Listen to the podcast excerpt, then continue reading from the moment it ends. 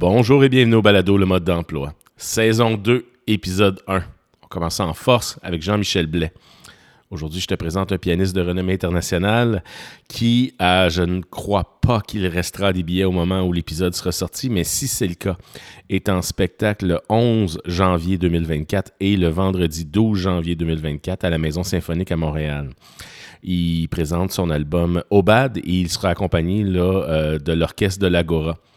Euh, c'est une belle occasion de voir non seulement un pianiste extraordinaire, mais en plus qui sera accompagné d'un orchestre, puis les prix sont extrêmement raisonnables.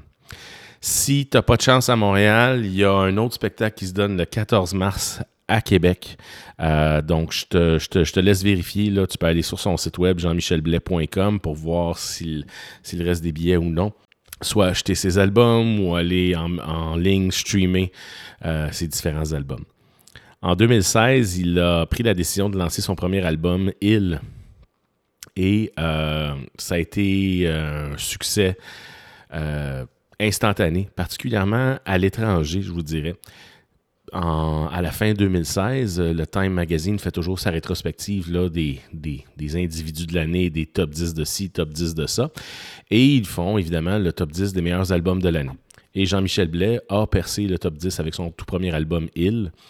Donc, euh, non seulement c'était le seul Québécois dans cette liste-là, mais c'était le seul euh, qui avait un album instrumental dans cette liste-là également. Donc, c'est tout un exploit. Euh, j'ai eu une entrevue exceptionnelle avec un gars qui a clairement un cerveau qui tourne à une vitesse deux à trois coches plus élevée que le mien. C'est un gars, vous allez le voir, là, qui, qui est très sensible, euh, qui, est sensible aussi à son prochain qui veut, aider. Vous allez d'ailleurs voir là, que euh, la carrière de pianiste s'est développée plus sur le tard. Il, est pianiste depuis très longtemps. Je pense que la musique a fait partie de sa vie dès son, dès son enfance. Mais c'est vraiment quelqu'un là euh, qui veut aider. et durant l'entrevue, justement, on, en a parlé. Vous allez voir son cheminement professionnel, là, où est-ce qu'il a été, entre autres, au niveau de l'entraide internationale, de l'entraide locale et tout ça. Et euh, on le voit là que euh, c'est quelqu'un qui veut toujours se dépasser, en donner plus, relever des défis et tout. Euh, grand amateur de café, on a même eu droit à ma première pause café à vie durant mon entrevue. Mais Jean-Michel, vous allez voir, là, ça a été quelqu'un d'extrêmement généreux dans l'entrevue, une entrevue là, qui a été quand même longue, mais qui est drôlement intéressante. Fait que je t'invite vraiment à l'écouter du début à la fin. Au pire, fais-le en deux ou trois écoutes, mais ça vaut vraiment la peine. Donc, c'est un côté artistique développé en toi. Tu te demandes, euh, peux-tu vivre euh, de cet amour de l'art-là, que ce soit de l'art visuel, de l'art auditif, que tu chantes ou que tu sois comédien, comédienne? Euh, écoute, Écoute, Jean-Michel, tu vas voir, il y, a un, parcours qui est vraiment pas standard. Euh, et comme quoi, dans la vie, ben, des fois, euh, il y a des opportunités qui se présentent, il y a des événements marquants qui se produisent, qui des fois sont de ton ressort et d'autres fois qui ne le sont pas, et qui vont te propulser là, à, des sommets que peut-être tu pensais même pas atteindre. Si jamais tu as des questions pour Jean-Michel, n'hésite pas envoie-moi un courriel, contacte-moi sur les réseaux sociaux. Je me ferai un plaisir de lui transmettre les questions et je suis convaincu qu'il va se faire un plaisir d'y répondre. J'ai rarement eu quelqu'un d'aussi généreux euh, de son temps, euh, de son partage de vie également. donc, je suis convaincu que ça va lui faire plaisir. Et dès qu'il a su que c'était pour aider les jeunes, le projet, ben, il a embarqué malgré son horaire qui était très chargé, justement, juste un peu avant les fêtes. Je te demande, partage l'épisode, n'hésite pas note aussi, donne tes commentaires, même s'ils sont positifs ou moins positifs. Je suis là pour m'améliorer. Si tu as des invités à me suggérer également, hésite surtout pas. Euh, j'ai beaucoup de gens qui m'aident autour de moi, qui m'en suggèrent beaucoup, euh, mais je suis toujours à la recherche de nouveaux invités, de nouveaux métiers, donc hésite surtout pas. Et je te souhaite une bonne écoute. Je te dis à la semaine prochaine.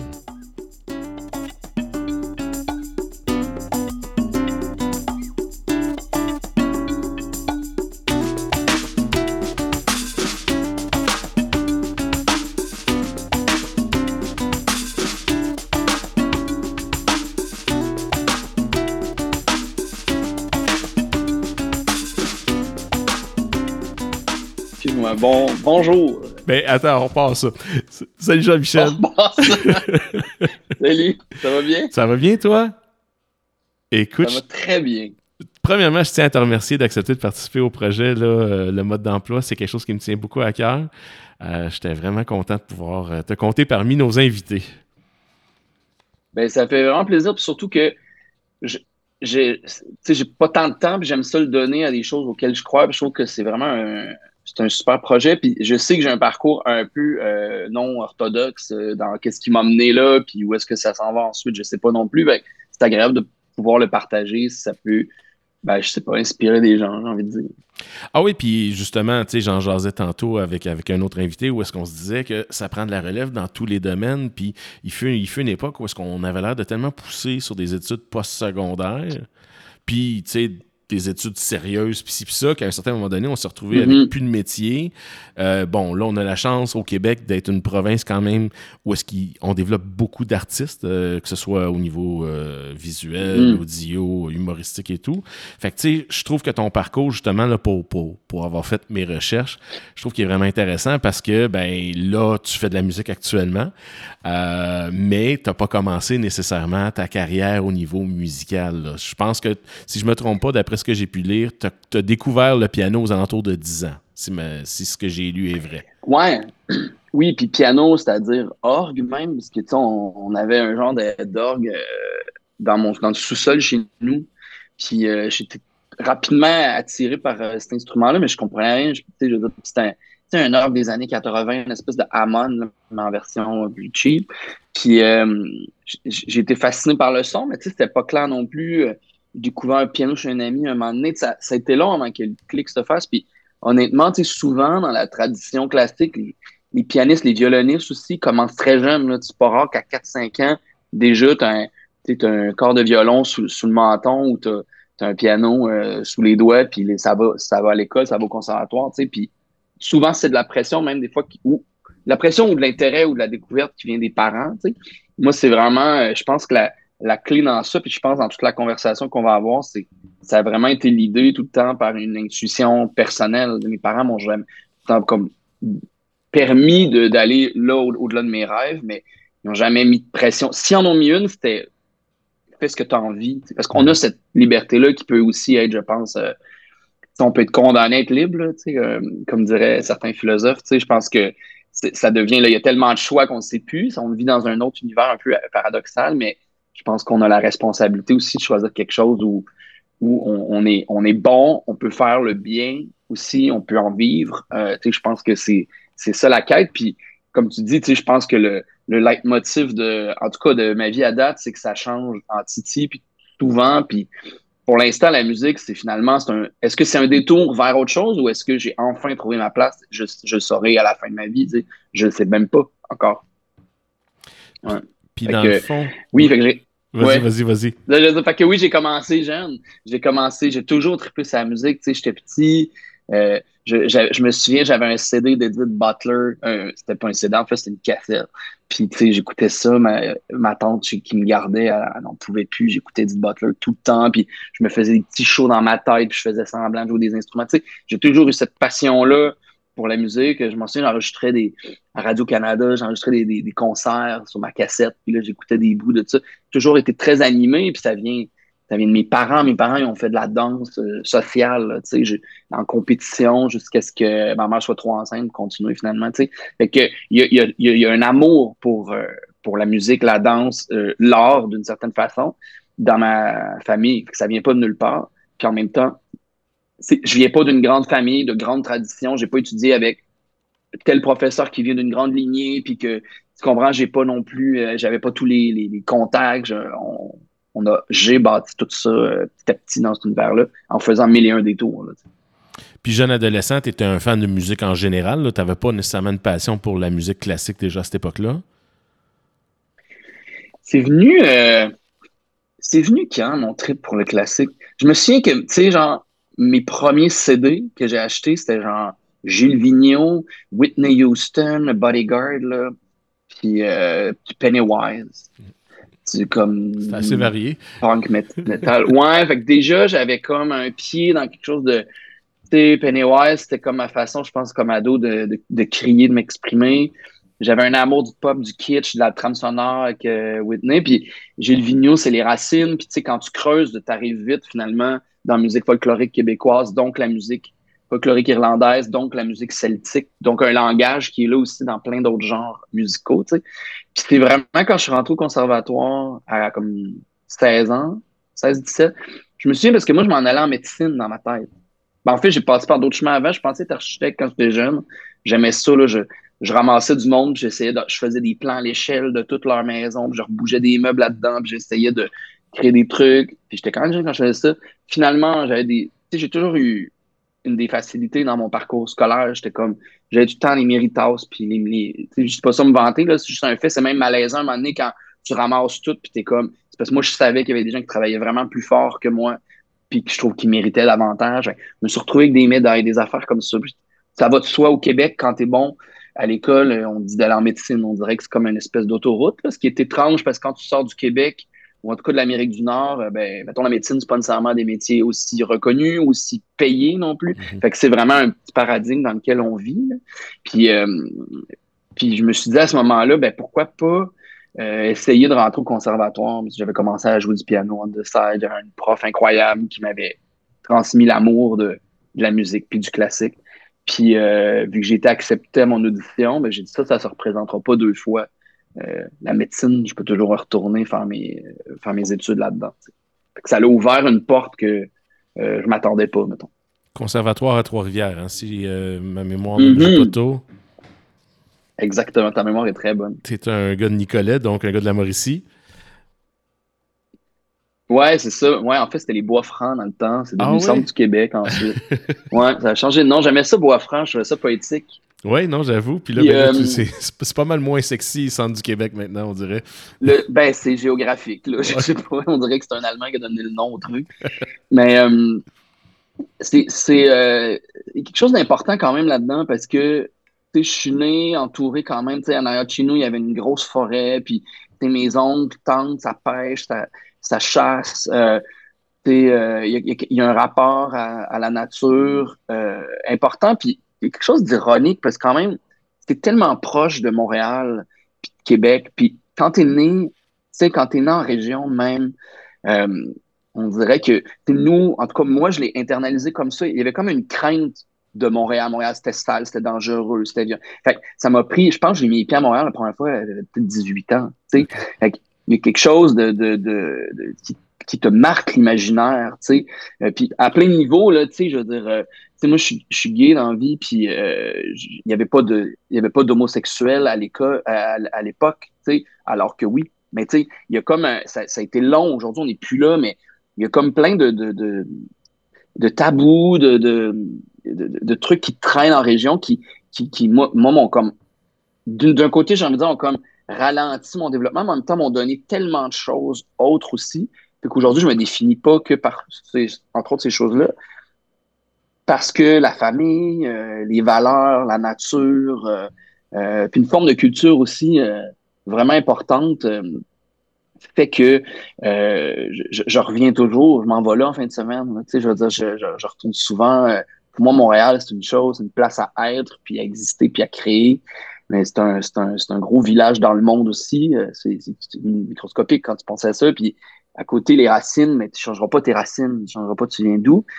Puis il y a une célébration de tout ça. Puis surtout que moi, Nicolet, j'ai découvert, justement, je me suis commencé à triper, là. Tu sais, écoute, ça va dans tous les sens déjà, notre affaire. C'est comme ça que ça se passe dans ma tête. Bienvenue dans ma tête. Euh, moi, quand j'étais euh, jeune, je, me suis impliqué quand même. Sais, j'allais à l'église jusqu'à comme 18 ans, là, euh, catholique, la belle cathédrale de Nicolette. Puis je m'impliquais beaucoup. Je faisais de la musique pour les mariages, de la musique pour les messes, pour les jeunes. Puis il y avait une chorale de chant de. J'étais impliqué là-dedans. Parce que je pouvais goûter beaucoup à la culture. Puis aussi à des notions de d'union, de communion, de spiritualité, tu sais, qui, étaient, qui sont encore importantes pour moi aujourd'hui. C'est juste que Aujourd'hui, c'est rendu laïque. Euh, à l'époque, c'était sous je sais pas, l'enveloppe du catholicisme. Mais euh, ça, a toujours été important pour moi, euh, tout ça. Puis Nicolas, on dirait, m'a, à creuser, j'ai découvert que c'était un haut lieu. En fait, avant que le pont existe, mon père me racontait que eux, ils traversaient à Trois-Rivières. Quand la glace était gelée, l'hiver, il y avait un pont de glace, puis l'été en bateau. Fait que Nicolas, c'était le hub, c'était le gros spot de tous ben, les agriculteurs, entre autres, tous les villages se rassemblaient là. il y avait au-dessus de 10 congrégations religieuses, une des plus grandes écoles de musique. le troisième collège au Québec, le séminaire, je veux dire, après Québec-Montréal, c'était Nicolette. Il y avait, j'ai fouillé les archives de Nicolette quand j'étais comme ado. J'ai trouvé des trucs incroyables. On a des livres d'Aristote en grec, là, des affaires débiles que tu t'attends pas dans des biblies, dans des sous-sols, tu sais, puis il y a plein de choses aujourd'hui qui ont été démolies ou transformées en hôtels. C'est, c'est, ironiquement, le, le, séminaire a passé au feu puis c'est devenu l'institut de police aujourd'hui. Fait que, on a comme, on a, on a changé, euh, on a changé de forme de, de, on est passé d'une autorité, euh, mettons, euh, une autorité chrétienne à une autorité policière, genre, je dis des fois, mais c'est, c'est, c'est fascinant de voir cette évolution-là. Puis, fait, on dirait que je cherchais à, me connecter avec un passé, tu sais, puis il est encore très présent, Nicolette, puis ça nourrit beaucoup. Mais je pense que je travaillais fort pour essayer d'aller chercher quelque chose qui était peut-être moins évident là dans, ma vie, dans mon entourage. Je parle de culture, tout ce qui fait que sais, très vite, ben là, je, vais te laisser me poser d'autres questions, mais très vite, je suis parti, c'est une go un peu partout sur la planète. Tu sais, je, suis un insatiable de la vie, des gens et de la culture. Ben justement, écoute, c'est drôle, tu m'amènes à, cette fameuse question-là. Euh, j'ai lu à quelque part que tu avais fait un voyage qui t'a assez marqué au Guatemala. Je pense que c'était dans le cadre d'un voyage école, si je me trompe pas, ou un voyage, pas un projet ben, scolaire. Il y a comme deux phases. Ouais, mais c'est ça. D'une part, il y avait un voyage euh, en secondaire, quand j'étais en secondaire 5 au Nicaragua. C'est un voyage qui appelait d'aide humanitaire, là, pour vrai. Euh, deux semaines là-bas, on a passé un après-midi à construire un pont qui a du toffé euh, trois mois. Là. Je pense pas vraiment que l'aide humanitaire, je me demande si c'est pas eux qui nous la donnent en nous ouvrant les yeux sur une autre forme de réalité.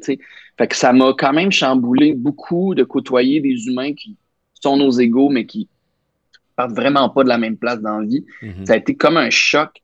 quand je suis revenu de là, ça a été rough. J'ai tout donné, ce que j'avais.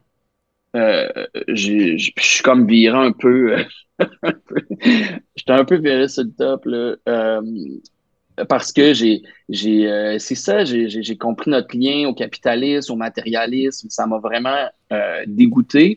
Puis j'ai essayé de revenir à l'essentiel. Ça a influencé beaucoup mon cœur. Même mon, mon, mon, rapport à la musique classique. J'étais comme, la musique classique, c'est de la, c'est, luxueux, c'est, d'origine aristocrate, ou tu sais, il y avait, quelque chose d'associé à ça, que, je, refusais. En fait, aujourd'hui, quand tu creuses, c'est beaucoup plus vaste la musique classique, puis ça n'a jamais été que ça l'intention, c'est beaucoup.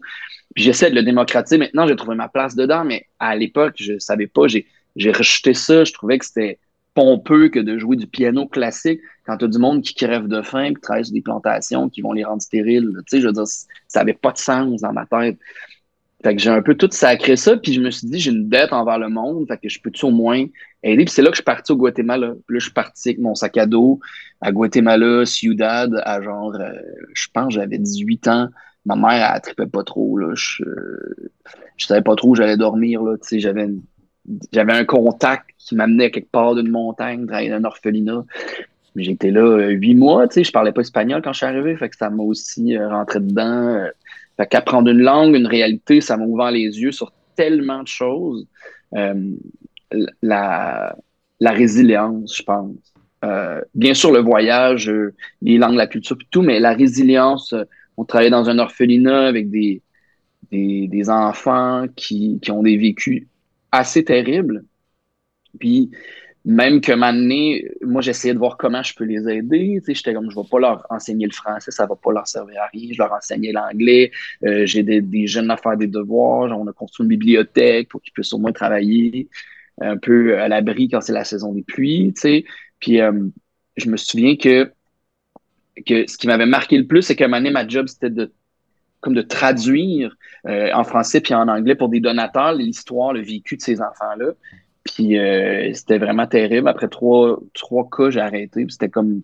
J'étais piqué de voir ces enfants-là. Normalement, quand tu sais que tel enfant, ben, il, était prostitué avec sa mère, puis euh, les deux autres, eux, ils ont été retrouvés dans un fossé parce que les parents essayaient de s'en débarrasser deux fois, puis ils étaient pleins de verre quand ils ont ramené à leur féminin en train de pourrir. C'est un peu dégueulasse. Fait que t'essaies, t'es là, t'essaies d'aider, puis en même temps, t'as l'impression que si tu veux aider, il faut donner ta vie puis bouger là pour vrai, pour mhm. créer un lien vraiment avec ces gens-là. Puis c'est ce qui a mené l'appel de la patrie, l'ennui de la maison. Fait que j'ai senti que c'était vain un peu ma volonté d'aider, très coloniale et blanche, de dire je viens vous sauver avec euh, finalement, ils ont bien plus à nous apprendre sur plein d'aspects, dont, euh, je sais pas, le rapport à la vie, euh, la résilience, je disais, le, sourire, malgré tout. puis je suis revenu ici en me disant, je fais quoi de ma vie maintenant? Puis c'est là que j'ai décidé que j'allais devenir éducateur spécialisé. Oui, parce que c'est ça. Vas-y. T'es parti, dans le fond, là, du conservatoire pour justement, là. Puis, tu sais, je pense qu'à la base, euh, ta volonté était bonne. Je, je comprends qu'avec le recul, une fois que tu as passé du temps là-bas, tu te dis, ouais, on arrive avec nos gros sabots de Nord-Américains. Puis, mm. moi, je suis le premier à le mm-hmm. dire. C'est fou comment ton lieu de naissance peut influencer ta vie, là. Puis, on s'en rend jamais compte parce mm-hmm. qu'évidemment, on sait pas où est-ce qu'on va naître, là. Euh, fait que mm-hmm. là, tu as décidé de revenir et finalement, là, l'appel de d'aider ton prochain là, était vraiment encore plus présent probablement.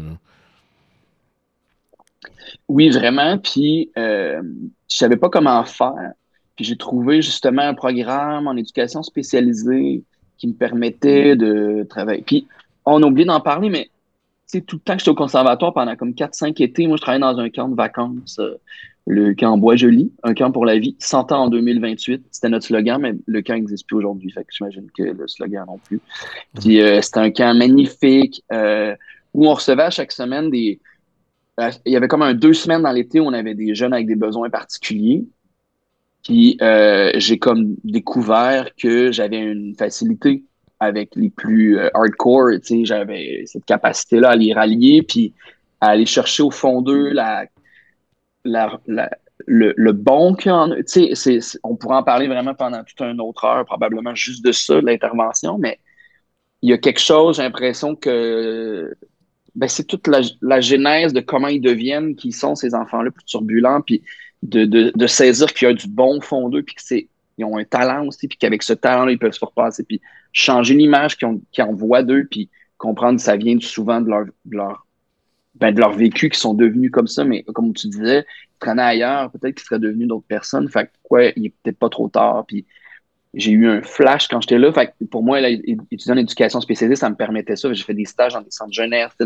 J'ai travaillé dans un centre psychopédagogique à Québec, une formation intensive que je peux clencher en deux ans au lieu de trois. Je comme c'est pas vrai que je repassais trois ans au cégep j'avais déjà fait mes cours de philo, mes cours de, français, de, j'avais pas envie de, de, de retirer. J'étais un peu intense, comme j'imagine tu t'en rends compte. Dans la vie, la vie est déjà trop courte pour euh, faire tout ce que je voudrais. Fait que, euh, fait que j'étais comme cool, je monte à Québec, je clenche ça pendant deux ans, puis euh, je deviens éducateur spécialisé, puis ben, d'une part, j'ai quand même continué la musique. J'avais un band on the side, puis on faisait l'espèce de rock, euh, punk, new wave. Ben, on savait pas que c'était du new wave dans le temps, mais on faisait genre du. Il y avait comme ça tout le temps sur le côté. Puis j'ai jamais arrêté de faire un peu de musique. À ma façon, je pense en rébellion aussi à la tradition du conservatoire un petit peu plus un peu plus strict, peut-être. J'avais envie de faire un peu ce que je, que je voulais. Mais euh, mon cœur était pas là. Je sentais que j'avais le besoin que que mon, mon, passage sur Terre, puis les privilèges ben, que je puisse redonner, puis je sentais que c'était vraiment en étant intervenant. Puis j'ai découvert le docteur Julien, puis l'approche de la pédiatrie sociale qui a amené au Québec euh, dans un travail. Euh, puis ça m'a vraiment flashé, fait que j'ai fait OK, faut que je travaille avec ce gars-là. Fait que euh, j'ai déménagé à Montréal. Tu vois, c'est là la première fois que je suis vraiment venu m'installer à Montréal. Puis je sais pas comment ça s'est passé, mais en tout cas, j'ai appliqué chez Dr Julien, puis ça a marché.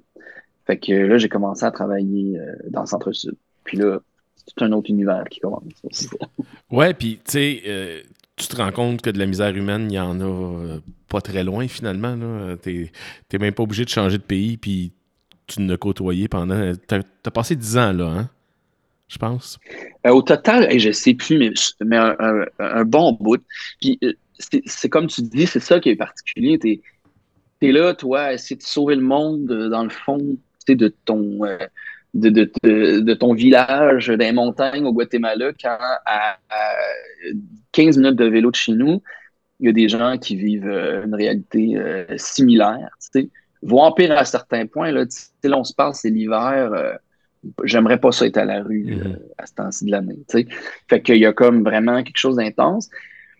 Puis j'ai commencé là comme intervenant, puis euh, j'ai appris énormément de Dr Julien dans son approche pleine de, d'amour et de compassion, puis de tout le temps prioriser l'enfant, puis d'apprendre à mettre l'enfant au cœur. Parce que des fois, on se perd. Quand on, quand on est intervenant comme ça, on, vient, qu'on on, est mêlé entre ce qu'on peut faire, ce qu'on peut pas faire, les, différents paliers d'intervention.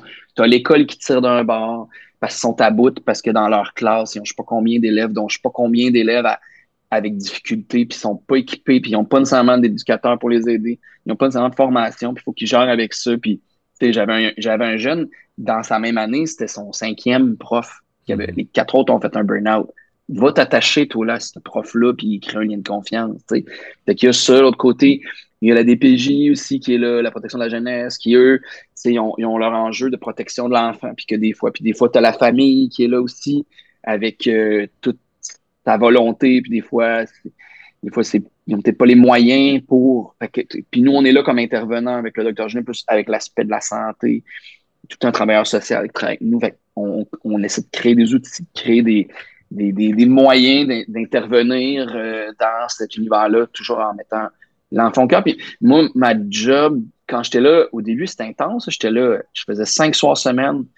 Puis là, on s'est rendu compte que j'étais en train de péter aux frettes. Puis on a comme diminué à quatre, finalement à deux. C'est-à-dire, on, accueillait des enfants après l'école, puis on s'assurait de, ceux qui n'avaient pas mangé, on, les, leur donnait une collation, une très grosse collation.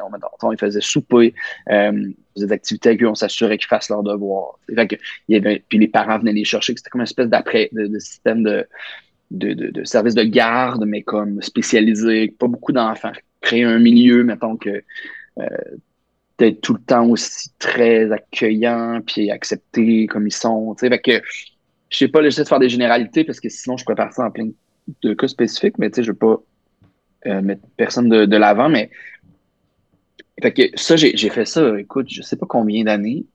Euh, puis petit à petit, comment j'ai changé de track? Tu sais, peut-être, toi, tu as fait de la recherche? ah ben oui, mais c'est parce que oui. Ouais, ben vas-y. Il y a eu, mais. non, vas-y. Ben en fait, écoute, moi, ce que je. À... Ouais. Non, non, vas-y, vas-y. Te... C'est toi mon invité, je te laisse la parole. Moi, je sais, mais moi, je sais ce que toi, tu penses. Vas-y. Ben, en fait, moi, je pense qu'à un certain moment donné, euh, il y a eu un trop-plein de, de, misère humaine.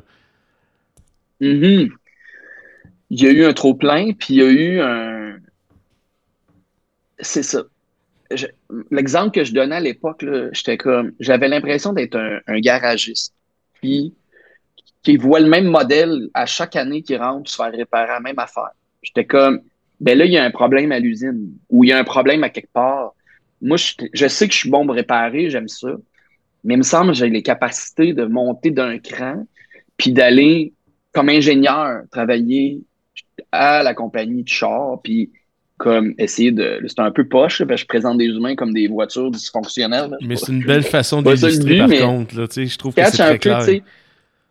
Fait que j'étais comme, moi, je vais aller travailler chez euh, la compagnie, pour aller comme voir, comprendre, il, est où le bug. Puis parce qu'à un moment donné, tu catches.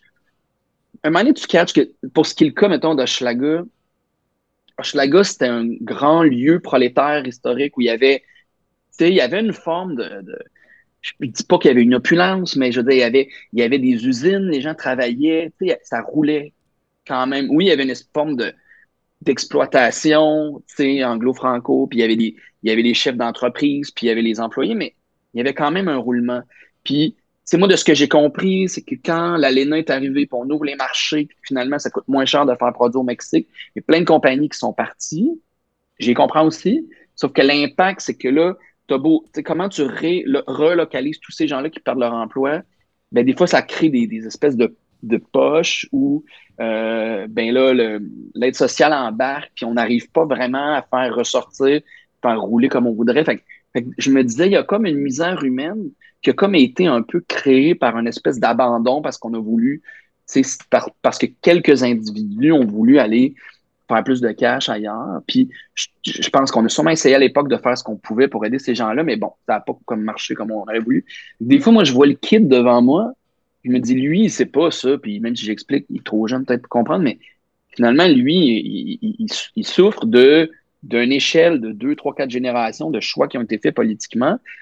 Puis ça vient impacter lui dans sa vie, ou lui ou elle, puis ils n'ont rien demandé, eux autres. Puis t'es fenêtres, comme on disait, à 15 minutes de vélo euh, à côté, puis euh, c'est toute une autre histoire, avec d'autres misères aussi. J'ai travaillé dans une maison des jeunes sur le plateau, puis je peux te dire que euh, ça va pas nécessairement mieux, c'est d'autres problématiques que ces enfants-là, ces ados-là vivent, mais, euh, mais c'est là aussi, il y a, y, a, y, a de, la souffrance un peu partout, en, fait, surtout dans les extrêmes, en fait, des, de l'échelle sociale. Fait que, fait que il y avait quelque chose que je là, je catch qu'est-ce que je fais, comment je peux répondre autrement, en tout cas me, rendre au service. fait que j'avais aussi, un style, j'avais je, récurais, j'avais un rêve récurrent. Je rêvais que je mourrais, que j'avais 80 ans toutes les nuits. Je me réveillais en sursaut. J'avais 80 ans, puis euh, j'étais sur le bord de mourir, puis je me disais, qu'est-ce que j'ai fait de ma vie? J'ai-tu fait le mieux que je pouvais? Une nuit, ça va, mais quand ça fait beaucoup, le moment donné, c'est lourd, tu comprends le message. Puis, euh, que j'ai décidé que j'allais lâcher ça. Puis là, il est arrivé beaucoup de choses en même temps, c'est-à-dire que j'ai découvert, euh, en creusant un peu, un programme euh, à l'Université Concordia d'études humanistes, de liberal arts, qui est venu. C'est un programme, en fait, qui revise les textes fondateurs de la société occidentale. Fait que tu lis de Platon puis de la Torah jusqu'à aujourd'hui, Foucault, Derrida, autant du côté sciences humaines plus que scientifique. Il y a des cours d'histoire de sciences, histoire de la musique, histoire de l'art avec ça un programme extrêmement riche. Comme, pourquoi j'ai jamais connu ça? Puis, je sais pas, on je trouve que, en tout cas, moi, en tout cas, comme, francophone de Nicolette, c'était comme pas dans ma mire de, mettons, l'étudier à quelque part comme McGill ou Concordia. Ça, je savais pas qu'on pouvait ou que je me disais que ça allait me coûter un bras. Je savais pas que c'était couvert par les frais, de, par les, les, les prêts et bourses. J'avais comme pas catché ça. J'ai découvert ça à ce moment-là. Qu'il y, il y a eu ce programme-là. En même temps, j'ai comme découvert Berlin aussi. Puis en même temps, j'ai déménagé dans un, un appart euh, dans le Myland. Hey, ça va tout croche notre affaire. Parce que j'avais commencé, j'avais découvert un endroit qui s'appelle le Dépanneur Café où j'ai pris mon courage à deux mains, un puis je suis rentré là, puis il y avait un piano, puis j'ai demandé au boss, écoute, je pense que je suis retourné deux, trois fois avant d'avoir le courage de demander au boss, au gérant, si je pouvais jouer. Puis c'est la première fois que j'ai joué là, c'est un un café dans le Myland où euh, les musiciens s'alternent à toutes les heures. Puis euh, j'ai joué, puis après mon set d'une heure où j'allais, c'était comme le silence total, puis j'étais comme, bon, personne n'aimait ça. Puis je suis allé voir le, gérant en disant, euh, c'est correct, c'est vraiment pas très confiant, puis il me dit, il me dit, ouais, ouais, tu reviens la semaine prochaine. Puis là, j'ai comme, j'ai commis ma slot, là, du lundi matin, je réveillais la ville, puis en même temps, je partais pour Berlin, puis en même temps, euh, je rentrais à l'université. Ça a été un méchant choc là, de, de, de, comme j'avais l'impression d'abandonner euh, l'intervention, l'aide, mais pour un moment de recul, pour moi, me reconstruire, pour être capable de revenir en tant qu'ingénieur de. Bon, ça a donné autre chose, mais il y avait comme un, un, tournant. Ça, a été quand même magnifique. C'est des années incroyables, mais ça a été un méchant shift dans ma vie. Fait que je sais pas quel chemin tu veux qu'on prenne. On en a trois devant nous. Ben, en fait, j'ai j'ai au moins une question par rapport au café. Tu jouais tes compositions ou, des ou des compositions de d'autres euh, compositeurs à ce moment-là? Ça a toujours été mon stock. J'improvisais beaucoup. Ouais. Souvent, je rentrais, puis il y avait une tune qui jouait, fait que je repiquais la tune. Puis de là, j'allais ailleurs. Puis je pense que c'est là que j'ai appris ben, à improviser beaucoup. Puis c'est là que j'ai appris à créer un dialogue avec le public. Puis je m'intéressais beaucoup à jouer. Des fois, j'étais comme, bon, là, plus personne m'écoute. Qu'est-ce que c'est? Pourquoi, c'est plus intéressant ce que je fais? Puis d'autres moments, je sentais que tous les regards étaient tournés vers moi. Puis là, vraiment, je, tenais quelque chose entre mes mains. Puis en même temps, il y avait une pression. Puis quand tu t'en rends trop compte, là, il y avait la crainte de, le perdre. Puis là, tu deviens comme self-conscious, mais méta. Puis là, tu paniques un peu, puis là, tu t'emballes, puis là, ça marche plus à foire, puis là, tu repères les gens. Fait que j'ai travaillé beaucoup la relation avec le public à ce moment-là, beaucoup d'impro. Puis c'est là que quelques tunes ont commencé à émerger. Les compositions de mon premier album, Il, pas mal euh, ces, années-là. C'est pas mal là qu'ils sont nés. Puis écoute, question. question d'un non-musicien, moi, je suis un gars cartésien, puis je tripe sur la musique, là, mais je tripe solide, mais j'ai aucun talent musical, mais vraiment, là, mm-hmm. euh, tu fais comment devenir compositeur de piano? c'est comme la musique, tu, tu, l'entends déjà avant ou... C'est peut-être une bizarre de question, là, mais... Pas du tout. Non, non, non, c'est une super bonne question. Mais euh,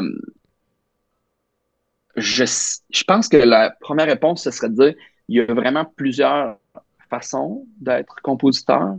Euh, si on avait à généraliser, je pense que, tu sais, j'ai envie de dire induction, déduction, c'est-à-dire il y en a que ça part vraiment de leur tête, c'est conceptuel, ils ont une idée, ils l'appliquent, puis là, ils la font vivre dans la réalité, puis ça sort en composition. Puis il y en a d'autres, c'est l'inverse, ils vont plus faire comme de la recherche, puis moi, je m'inscris plus là-dedans, en ce qui me concerne. Mais tu sais, moi, ça date de longtemps. J'étais au conservatoire déjà, j'écrivais des petites tunes sur le side. J'avais eu la chance, j'avais fait un concerto de bac. J'avais une, une portion, historiquement, on fait plus ça aujourd'hui, mais historiquement, il y a une portion qui était réservée au, ben, au, à l'instrument euh, vedette, là, je dirais, du concerto qui, euh, qui, improvisait même, ou qui m'a amené, par l'époque, l'impro a comme quitté un peu l'univers du classique, fait que c'est devenu qui composait. Moi, j'avais composé ma propre cadence, un peu une cadence. Puis, euh, ben, c'était un petit... j'avais fait une cadence jazz pour du bac. Ça n'avait pas vraiment passé au conseil. Fait que je l'avais changé pour une cadence extrêmement baroque. Puis ça, ça avait passé. Euh, il savait plus où ça commençait la partie que j'avais écrite ou pas. Fait déjà, j'avais cette volonté-là. Quand j'étais au conservatoire, j'avais, moi, je voulais faire, je voulais faire de la compo, mais euh, il n'y avait pas assez d'étudiants pour ouvrir une classe de composition. Euh, même je voulais faire de l'impro. Puis la seule vraiment façon aujourd'hui de faire de l'impro en classique, c'est de faire du clavecin, puis on appelle la base continue. C'est dans la tradition classique, tu as une partition une ligne, souvent qui va être jouée par le violoncelle ou l'instrument grave à cordes de l'époque, puis le, le, le clavecin improvise dessus. Puis même chose, là, il n'y avait pas que ça déconstruise ma technique pianistique que de jouer un autre instrument qui ne se joue pas pareil, comme l'orgue, ça aurait été pareil. Fait que j'ai toujours eu cette volonté-là, tu sais, de, de, de, creuser, de pousser, d'aller plus loin. Je pense que je, je sentais que c'est beau, là, du Schubert, mais me semble que ça ne me rejoint pas autant que quelque chose d'autre pourrait me parler plus, moi, aujourd'hui, au 21e siècle. Mm-hmm. J'ai tout le temps senti que je voulais pousser plus loin. Euh, je te disais que j'avais un band, tu sais, je, je, je, viens des riffs, des mélodies, euh, tu sais, c'est comme assez inné. Je sais pas ça vient d'où, puis quand il y a où le shift entre, t'es comme plus un robot mécanique qui joue des tunes, puis à un moment donné, il y a un shift, là, comme il y a la musique qui embarque, là, ça devient vraiment un langage, puis une expression de, de soi. Tu sais, je pense que pour moi, ça a été longtemps Des fois, je le décris comme un... Tu sais, quand j'étais plus jeune, je, je, m'inventais des, des, des, codes. Des codes J'avais comme un journal où je m'écrivais, un journal intime, mais je voulais que personne ne lise. je m'étais créé comme des façons de coder la langue pour qu'il y avait juste moi qui pouvais me relire après. Parce que je pense que le fait de, comme je disais tantôt, d'être, gay en région, puis pas savoir, je savais pas que j'étais gay avant 18 ans, vraiment, je savais qu'il y avait quoi de bizarre, en tout cas d'anormal par rapport à la norme, là, je voyais bien que fait que je pense que j'avais comme besoin d'exprimer ça. Fait que ça sortait en différentes, euh, sous différentes formes. Euh, l'une d'entre elles, c'était ça, mon journal en genre de morse que je m'étais inventé. Puis euh, l'autre, c'était en musique. Je pense que ça me permettait d'exprimer beaucoup d'émotions, puis de non-dits. Puis, je garde ça aujourd'hui parce que je trouve que la musique instrumentale permet de, de, de, dire des choses de façon extrêmement claire, puis sans dire vraiment, à part le titre, euh, dans mes tunes, tu sais pas vraiment de quoi ça parle si je te le dis pas. Puis c'est ça qui est beau, toi, tu vas trouver ton sens là-dedans, puis quelqu'un d'autre aussi, tu sais. Puis c'est pourquoi j'ai une admiration sans borne pour, euh, pour euh, je, ne veux pas nommer personne parce qu'il y a trop de monde, mais pour, mettons, un ou une grand auteur, compositeur, interprète qui est capable, ou même des poètes qui sont capables d'aligner des mots pour créer du sens. Moi, je suis capable, j'ai de la misère à trouver un titre pour une tune. Ça peut me prendre six mois trouver un titre eux, c'est comme ils pondent des paroles extrêmement euh, qui, disent, tu sais, puis qui résonnent. Et que on dirait que il y a toujours eu cette volonté-là de, m'exprimer au-delà. Puis euh, dans comment aujourd'hui ma méthode que j'ai développée puis qui changera peut-être, mais c'est j'ai pas l'impression que tu sais, c'est Keith Jarrett, il disait, qui est un grand pianiste euh, jazz, qui fait beaucoup de classiques. Lui, il, disait que c'est comme si l'inspiration était là dans l'air qui nous entoure, puis notre job, c'est comme de la capturer puis de la, rendre audible à un moment précis. Puis moi, je, m'inscris beaucoup dans cette euh, vision-là où, moi, des fois, j'ai l'impression d'être plus comme un archéologue ou qui, cherche, qui creuse. Puis à un moment donné, je tombe sur un filon, ou ça peut être un chercheur d'or dans l'Ouest euh, américain aussi. Puis un moment, tu tombes sur un filon, tu es comme, oh shit, il se passe quelque chose. Puis tu creuses, puis tu suis, puis un moment, tu es comme, OK, ben, c'était ça. C'était des ossements de XY où le filon s'est terminé là. C'est comme ça que je vois beaucoup la composition dans mon cas. techniquement, là, pour répondre à ta question que tu as posée il y a 10 minutes, euh, je m'assieds au piano, je gosse, puis là, il y, a, tout un moment de page blanche, j'étais comme, je retrouverai jamais rien de bon. Puis là, il y a quelque chose qui accroche. Tu sais pas c'est quoi. Puis tu tournes, puis tu creuses, tu es comme, wow. Puis là, puis là, tu l'oublies. Puis là, le lendemain, tu te retournes, tu essaies de regosser dessus, mais là, c'était en 4-4, tu es rendu en 3-4, ça a changé de tonalité, ça l'a accéléré. Ça, c'est comme si tranquillement la, pièce, elle vient au monde, puis elle émerge comme elle devrait exister. C'est un peu ma façon. Moi, j'ai l'impression d'être plus une sage-femme ou un sage-homme de euh, des compositions que d'être le génie derrière tout ça qui crée ex nihilo euh, le truc qui n'existait pas avant. Puis quand on décortique j'ai envie de dire ma musique, mais j'ai envie de dire la musique en général, on trouve des traces de des influences. Tu disais tantôt où, où on est influe énormément sur notre vie puis qui on devient, mais je pense où, où le lieu de notre naissance musicale. Fait que moi, je retrouve, tu sais, mon père, c'est un peu de Nana Mouskouri, fait que je retrouve du Nana Mouskouri dans ma musique, mais j'ai capoté sur euh, Chopin, puis sur euh, Philippe Glass. Quand j'étais au conservatoire, je passais des, heures dans la salle d'écoute à me nourrir de Steve Reich, puis de Schubert. Fait je retrouve des traces de ça aujourd'hui. Je retrouve des. C'est comme ça. C'est vraiment une recette. Tu prends des ingrédients, tu les mélanges, puis il y a quelque chose qui émerge de ça. Puis des fois, c'est pas bon, hein, tu sais, je veux dire, euh, mon dernier album, euh, au badge, j'avais 40 démos, il y a 10 tonnes à la fin, il y en a 30 qui soit seront ses prochains albums, c'était pas le bon moment. Peut-être que ça s'en va direct à la poubelle, je sais pas si des fois ça revient sous d'autres formes. Fait que c'est un peu, ça a l'air mystique, là.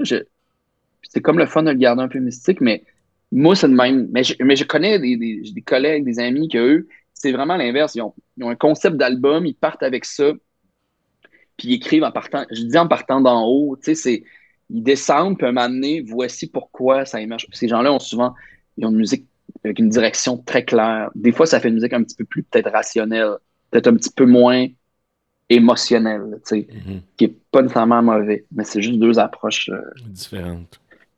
Ouais, voilà, c'était un grand exposé. Mais tu as une faculté là, de, de, de, de, rendre les choses claires en les imaginant. Là, depuis le début de l'entrevue, je tiens à te dire, c'est, un don que tu as jusqu'à maintenant parce que tu as le don de rendre des choses qui pourraient à la limite être complexes, mais très, très visuelles, justement, avec des explications euh, qui. Mm. C'est comme ton exemple de sage-femme, c'était, c'était très bon, ça. ben, moi, c'est le même, je le vis. Je sais que c'est peut-être pas le cas de tout le monde, mais, mais je pense que. Je pense que c'est parce que c'est ça, c'est que ça devient clair à un moment donné. Mm-hmm. Euh, si c'est clair, tu sais, c'est. Je sais jamais la phrase parce que j'oublie les mots, j'oublie. Mais il y a un penseur qui a dit un jour que quand c'est en gros, ce qu'il dit, c'est si c'est clair, ben, ça, tu vas capable l'expliquer clairement. C'est un peu ça son projet, mais c'est juste vraiment mieux dit que ça. Je trouverai la citation. On la mettra dans le, dans le podcast. Je te ramène à la fourche où on était, c'est-à-dire le café, l'université et Berlin.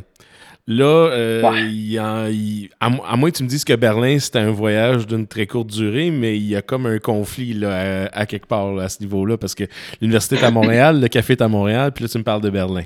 Qu'est-ce qui est arrivé à ce moment-là? Ben, c'est ça. Ben, Berlin, ça a rempli tous les trous qui pouvaient être remplis par. Fait que, que je suis. Euh, en fait, quand j'ai euh, quitté le docteur, le docteur Julien, tu euh, j'ai comme. J'ai vraiment voulu me recentrer, tu sais, puis je me souviens, j'étais même allé voir un psy à l'époque, tu sais, qui m'avait comme aidé à essayer de. Un psy slash orienteur, qui m'avait aidé à me essayer de me retrouver, moi en premier, pour savoir d'où partait tout ça. Puis j'ai envie de dire me dépolluer, mais c'est pas ça, c'est un peu trop négatif comme mot, mais tu sais, me, enlever toutes les. essayer de, comprendre où sont les influences pour essayer d'en tasser le plus possible, puis découvrir qu'est-ce qui émerge de moi vraiment. Puis, fait que j'étais parti, j'avais fait un voyage en Europe, seul, sac à dos. Puis j'ai rencontré un, un, dude à genre à Vienne, je pense. Puis lui, c'est un Berlinois, puis il m'a dit Tu viendras, c'est vraiment le fun de Berlin. Puis c'est là que j'ai découvert Berlin. J'ai passé deux semaines là-bas. J'ai capoté sur la ville. Puis c'est plus le Berlin d'aujourd'hui. C'était comme la fin d'un Berlin d'après Chute du mur, qui restait un peu encore, des vestiges de ça, des squats, puis tu sais, avec beaucoup de musique électronique, tout ça. Puis mais j'avais trouvé ça difficile de pas parler la langue, puis d'être comme, mais ça m'avait Écoute, je pleurais souvent tellement j'étais ému. Parce que ça me rappelait Nicolette. Parce que Nicolette, j'allais à l'école en vélo tout le temps. Puis ma ride de la maison à l'école, on passait dans la forêt, il y avait des lacs. Puis là, t'arrives, c'était un haut lieu de mélange nature-culture. Puis ça m'avait vraiment ému. Puis Berlin, c'est ça, tu sais. Euh, tu te promènes, puis tu as des énormes parcs euh, publics avec des forêts, euh, avec des lacs avec du monde qui se baigne tout nu, euh, puis toi, tu, croises du monde qui reviennent d'un rave, puis en même temps, il y a du monde qui s'en vont travailler. C'est une espèce de... Puis ça marche. Puis c'est aussi la capitale du pays, tu sais. C'est pas juste une ville de, de, de, de hipsters tu sais, ça... Il y a comme un mode de vie qui vient avec ça. C'est gigantesque, tu sais. Coin de rue, me semble, il est toujours loin à Berlin, le prochain coin de rue, Fait ça m'avait vraiment happé, mais je me suis dit, je retourne pas sans parler allemand, par exemple. Puis j'ai commencé à je me suis acheté un vieux guide usagé, mais je ne savais pas qu'il datait, en fait, de. de, c'est les guides à 6000 qui ont commencé euh, pour essayer que les peuples se comprennent en Europe. Ils ont, ils ont créé des guides euh, après la Deuxième Guerre mondiale pour. Euh, justement, ils se sont dit si tu comprends la langue de l'ennemi, tu peux comprendre l'ennemi, c'est plus ton ennemi. C'est un peu ça la philosophie. Fait que c'est juste que c'était du vieil allemand. J'arrivais là-bas, je disais des choses qui se disaient plus depuis, depuis l'époque d'Hitler. C'était un peu euh, un petit peu dérangeant. Mais euh, bref, j'avais fait que j'ai essayé le plus possible de retourner euh, parce que j'ai eu vraiment un coup de foudre. Fait que j'avais un quatre mois l'été, je partais à Berlin, je me suis trouvé un appart, trouver des amis, trouver une job. Ça a été très difficile, tu sais. Je pourrais rentrer dans les détails, ça a l'air d'une belle histoire de même, mais j'ai eu un moment où j'étais comme ça marchera jamais, je trouverai jamais ma place ici, j'ai voulu tout abandonner. Euh, j'avais écrit un courriel à tous les gens que je connaissais en disant si quelqu'un peut m'aider, il me reste juste assez d'argent pour changer mon billet et revenir.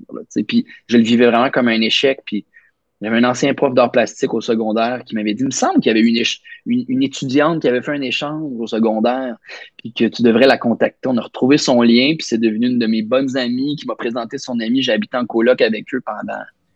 Écoute, je suis allé là, euh, j'y vais deux fois par année depuis, puis tu sais, je sais pas, mettons, j'ai été. Sur dix ans, j'étais là vraiment souvent à, des chunks de trois à quatre mois, là, euh, par année.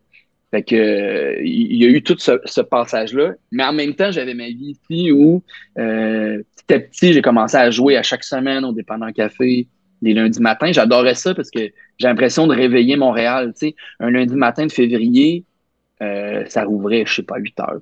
Mais la personne vient chercher son café, puis il y a un pianiste dans le coin. Il y a un moment incroyable.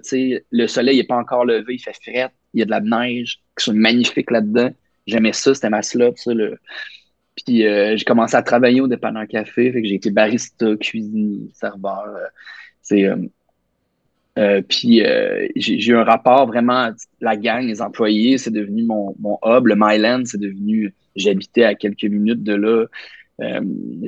j'avais des colocs, j'avais loué un appart où j'avais une coloc de, de, de Copenhague, j'avais un autre coloc de Munich. Fait que j'étais comme dans une espèce d'auberge espagnole une auberge québécoise, de montréalaise. Il y avait de quoi de vraiment enivrant dans toute cette époque-là. Puis c'est ça, ce qu'on dit pas, c'est quand même je passais la majorité de mon temps à l'université mm-hmm. euh, dans ce programme-là, incroyable. Même chose euh, en anglais. Puis moi, en anglais, n'était pas très bon. Tu sais, comme euh, je sais pas, je pense que ça change. Je trouve que je regarde mes neveux, je sais pas tes ados, toi, mais sais, leur anglais il est vraiment meilleur que, mettons, moi à leur âge, là, parce que c'est le cas, non? Oui, définitivement. Fait que, euh, fait que tu sais, on dirait que euh, moi, ça, ça fait que j'ai eu ma claque. Quand tu commences, il faut que tu lises Ovid, euh, mais traduit en anglais. Puis là, il faut que tu t'exprimes en anglais, puis tu rends des travaux en anglais. La marche était haute, mais j'étais comme en mode, vas-y, fonce, puis ça va débloquer un moment donné. Puis c'est un peu ce qui est arrivé. On dirait que l'anglais a embarqué quand je me suis dit, je vais faire semblant que je suis bon. Puis que j'ai toujours. Parce qu'il y a une part de.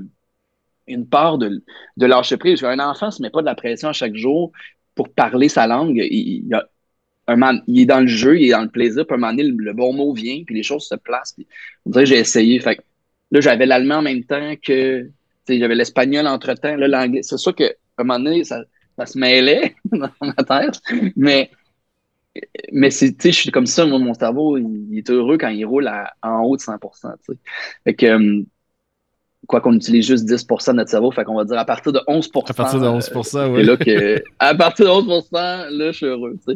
Fait que, euh, puis ça, ça a été des années formatrices incroyables, euh, l'université, parce que, ben, d'une part, j'ai rencontré Devin Bate, qui est mon producer, réalisateur avec qui j'ai fait tous mes albums et je fais tous mes albums encore depuis.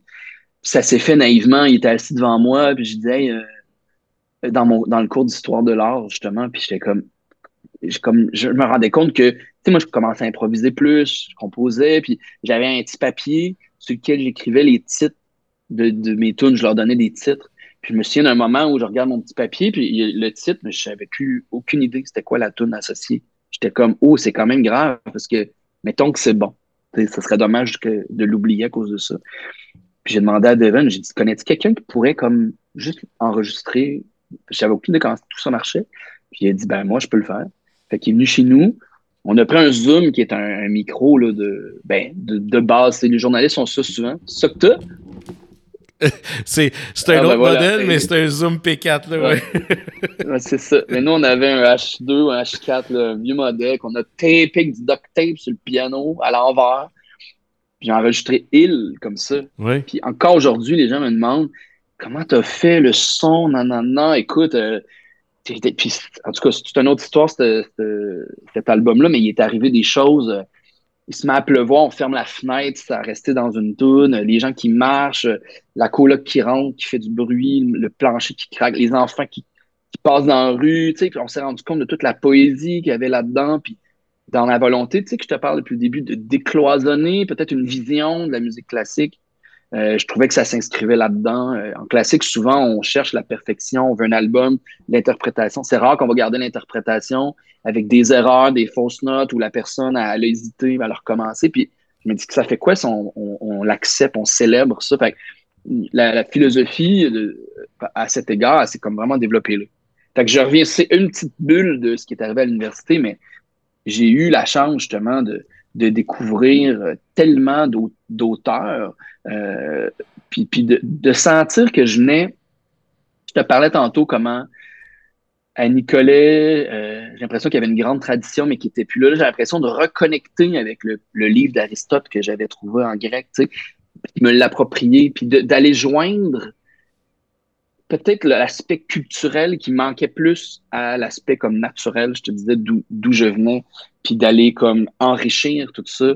Euh, c'est venu extrêmement. Euh, écoute, je gobais, je, de 8 heures le matin à minuit, là, souvent, je lisais, j'écrivais, j'étais avec des gens. Tu sais, à travers tout ça.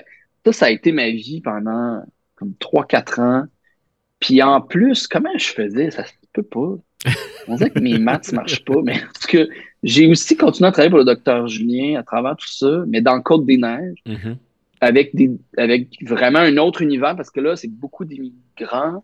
Puis là, on se retrouve avec euh, d'autres problématiques, des, traumatismes de guerre, euh, avec des, des, beaucoup de, de, problématiques liées au spectlotisme, euh, ben, évidemment liées aux langues, puis à l'immigration, tout ça. Puis sont 8 dans un 3,5, puis tu sais, comme des trucs comme ça. Il y a eu tout ça pendant ce temps-là aussi que je, je me demande quand est-ce que je dormais, mais tu sais, je n'ai jamais été un gros dormeur. mais c'est ça, ça a été vraiment vibrant. Je, pense que ça a répondu à ma quête de, d'aller, d'aller me nourrir, euh, de trouver un peu j'étais qui, puis je voulais être qui dans tout ça. Puis ça m'a amené, euh, quand tu étudies chez les Anglos, tu peux pas faire, tu sais, l'éducation française ou tu sais comment on la conçoit ici au Québec, qui est exprimé beaucoup sur le modèle français, c'est un petit peu plus une ligne droite où, euh, bon, déjà secondaire 3, 4, tu fais des choix qui vont comme t'orienter, qui vont te permettre ou pas, toujours possible de revenir en arrière, mais tu sais, comme, qui vont te permettre de, choisir le bon cégep programme que tu veux. Soit tu as fait un DEP, soit un DEC, soit tu fais un prix universitaire ou tu fais une technique. Moi, j'avais fait la technique, mais avec le nécessaire pour comme continuer à, à l'université. Puis d'habitude, tu fais un bac dans un truc qui t'amène dans une maîtrise que souvent tu vas faire au même endroit, puis peut-être un PhD si tu te rends là, si tu as envie d'aller là. Euh, mais c'est des approches différentes, tu sais. Euh, je sais pas si tu sais, mais en Allemagne, eux, très tôt, ils ont comme trois branches où, euh, où tu choisis soit d'aller justement vers quelque chose de plus intellectuel, de, de entre manuel intellectuel ou de plus manuel. Puis c'est très bien perçu dans la société. la façon qu'ils le disent, je trouve toujours ça magnifique, c'est quand tu euh, as une main gauche et une main droite, tu t'en vas au milieu, tu sais. Puis euh, si tu as deux mains droites, donc c'était très manuel, tu vas aller vers les, vers les, professions qui sont plus justement nécessaires, Puis si tu es un empoté, puis tu as juste deux mains gauches, ben là, tu es obligé de faire un truc intellectuel. C'est un peu particulier parce qu'ils ont comme inversé la vision alors qu'ils sont très intellectuels en Allemagne. En tout cas, il y, a des, grandes, un peu comme la France. Mais je trouve ça intéressant. Le rapport est moins hiérarchique peut-être qu'en France puis qu'ici. Quand tu arrives chez les Anglos, eux, ils ont vraiment un autre univers. On est beaucoup dans la pluridisciplinarité, j'ai envie. Puis ils aiment, vraiment, souvent, eux, ils passent quatre ans au lieu de trois à faire leur bac. Puis c'est une combinaison de mineurs, de majeurs. Euh, moi, j'ai fait un honors quand tu pousses plus loin. Ce qui fait moment donné, dans mes études, même si j'étais en études humanistes, liberal arts, euh, ça, ça compte pas les 90 crédits nécessaires. il faut ailles te chercher des cours en dehors de ça. Puis moi, je me suis dit, ben voilà, mon ingénieur qui revient, je vais aller en psychologie. Je vais être capable avec tout ça, puis ma mineure en psy. Puis là, je m'alignais pour probablement aller faire une maîtrise en psy. Puis là, j'ai commencé à étudier la psy. Puis la psy à Concordia est d'approche beaucoup plus euh, scientifique, j'ai envie de dire. Fait que plus comportemental, behavioral. Euh, fait que, tu sais, c'est des labs avec des rats. Puis, tu sais, c'est une vision de... On, on, est dans l'approche, comment la chimie du cerveau influence. Puis moi, pour être honnête, ça m'allumait pas vraiment. C'était pas mon truc. Moi, j'étais plus dans l'approche humaniste, existentialiste, voire freudienne, psychanalytique, tu sais, comme plus dans la relation avec l'autre, puis parle-moi de ton enfance, parle-moi de ce qui t'a créé ta vision, comment tu te sens dans la vie, tu sais, plus dans le langage peut-être que dans... Euh, ben c'est ça, mais c'est deux approches. À l'époque, je t'aurais pas dit ça de même, j'aurais dit il y a une bonne vision, puis l'autre, c'est vraiment de la merde. mais c'est comme on, va nous transformer en robot, puis ils font des études, puis c'est vrai que dans l'approche scientifique, il, y a beaucoup de choses, il, il y a une espèce de traficage de données pour avoir accès à des subventions qui permettre d'exister comme lab. Puis tu es comme, bon, cette donnée-là, elle dérange mes stats, fait que je la sors, on va l'appeler une donnée aberrante, puis on la sort. Puis on fait comme si certains éléments appartiennent pas à la réalité, parce qu'on pour comme centrer puis prouver la thèse qu'on avait. Puis moi, j'étais comme, c'est vraiment vain. Là. Je me souviens, j'avais un cours de statistique. Puis, moi, j'étais bon en maths, je disais, j'étais bon à l'école, j'avais A plus en haut, de plus en, Je me dit, j'allais voir la prof, je dis, mais ça, ça marche pas. Puis tata, elle était comme, ça, c'est mon dernier cours de la session, là. Tu laisses le temps de se rendre jusque-là. Tu sais, j'étais comme, mais comment, tu fais quoi? C'est, déjà, tu pars tes catégories homme-femme. Je veux, qu'est-ce que tu fais avec tous les gens qui s'identifient pas comme homme ou femme? Déjà, tu es scrap de ton étude, tu sais. Fait que tous ces gens-là qu'on scrape comme données aberrantes, tu sais. Euh, je trouvais ça, je trouvais ça terrible. Fait que, cette frustration-là m'a mené à dire Hey, peut-être que je devrais aller étudier à l'étranger. Fait que là, j'ai cherché, puis j'ai découvert qu'en Argentine, on se que là, j'avais un niveau d'espagnol quand même de, rue, mais comme correct, grâce aux guatémaltèques, les orphelins guatémaltèques qui m'avaient enseigné. Puis euh, j'ai trouvé une université à Buenos Aires, puis je suis parti euh, mon bac, en fait, à Buenos Aires. Puis c'était quand même hot parce que euh, c'est particulier. L'Argentine, c'est une culture qui est très européenne, puis qui, qui était vraiment un, haut lieu de culture, une ville forte là, historiquement. Puis les crises économiques font qu'aujourd'hui, c'est comme plus le cas, mais il y a encore tout, architecturellement, euh, tu sais, je veux dire, la, la, les traditions sont là, c'est un peuple magnifique, puis en même temps, tu vois toute la, misère humaine, beaucoup de pays autour qui, qui vont immigrer là aussi. C'est comme là, avec les, élections qui viennent de passer, mm-hmm. c'est inquiétant. Euh, beaucoup, je ne veux pas rentrer dans la politique de ça, mais c'est très inquiétant ce qui se passe. C'est triste de voir ce que ça aurait pu devenir ou, ce que c'était. C'était comme vraiment, on était sur la lignée. Eux, leur, leur, dans leur mire, c'est Paris. Ils se voient comme le Paris de l'Amérique. Puis on dirait que ça a viré. Bon, est-ce que Paris, ça va si bien? C'est un autre un autre débat, mais euh, c'est un peu ça, qui, que moi j'ai capoté, je, me souviendrai toujours, j'étais dans mon cours, j'étais le seul non-argentin dans mon cours de psychologie, puis là, t'as beau avoir un bon niveau en espagnol, là, l'espagnol, psychologie, université, c'est une autre affaire. Puis je me souviens quand j'ai posé ma première question, tu sais, je lève ma main, toute la classe se tourne, me regarde, puis je suis comme, OK, j'ai un gros accent aussi, ça va pas du tout. Fait là, mais tu sais, c'est beau, là, ces moments-là, parce que tu renais, tu as l'impression d'être un enfant à nouveau, tu sais, de, tout est comme permis, puis j'ai plongé dans, dans cette société-là, je me suis fait des amis à qui je parle encore aujourd'hui, tu sais, il y a comme quelque chose d'incroyable qui s'est passé là, puis c'est venu sceller un peu mes, euh, mes années universitaires, euh, puis mon bac, ouais. Et là, c'est ça.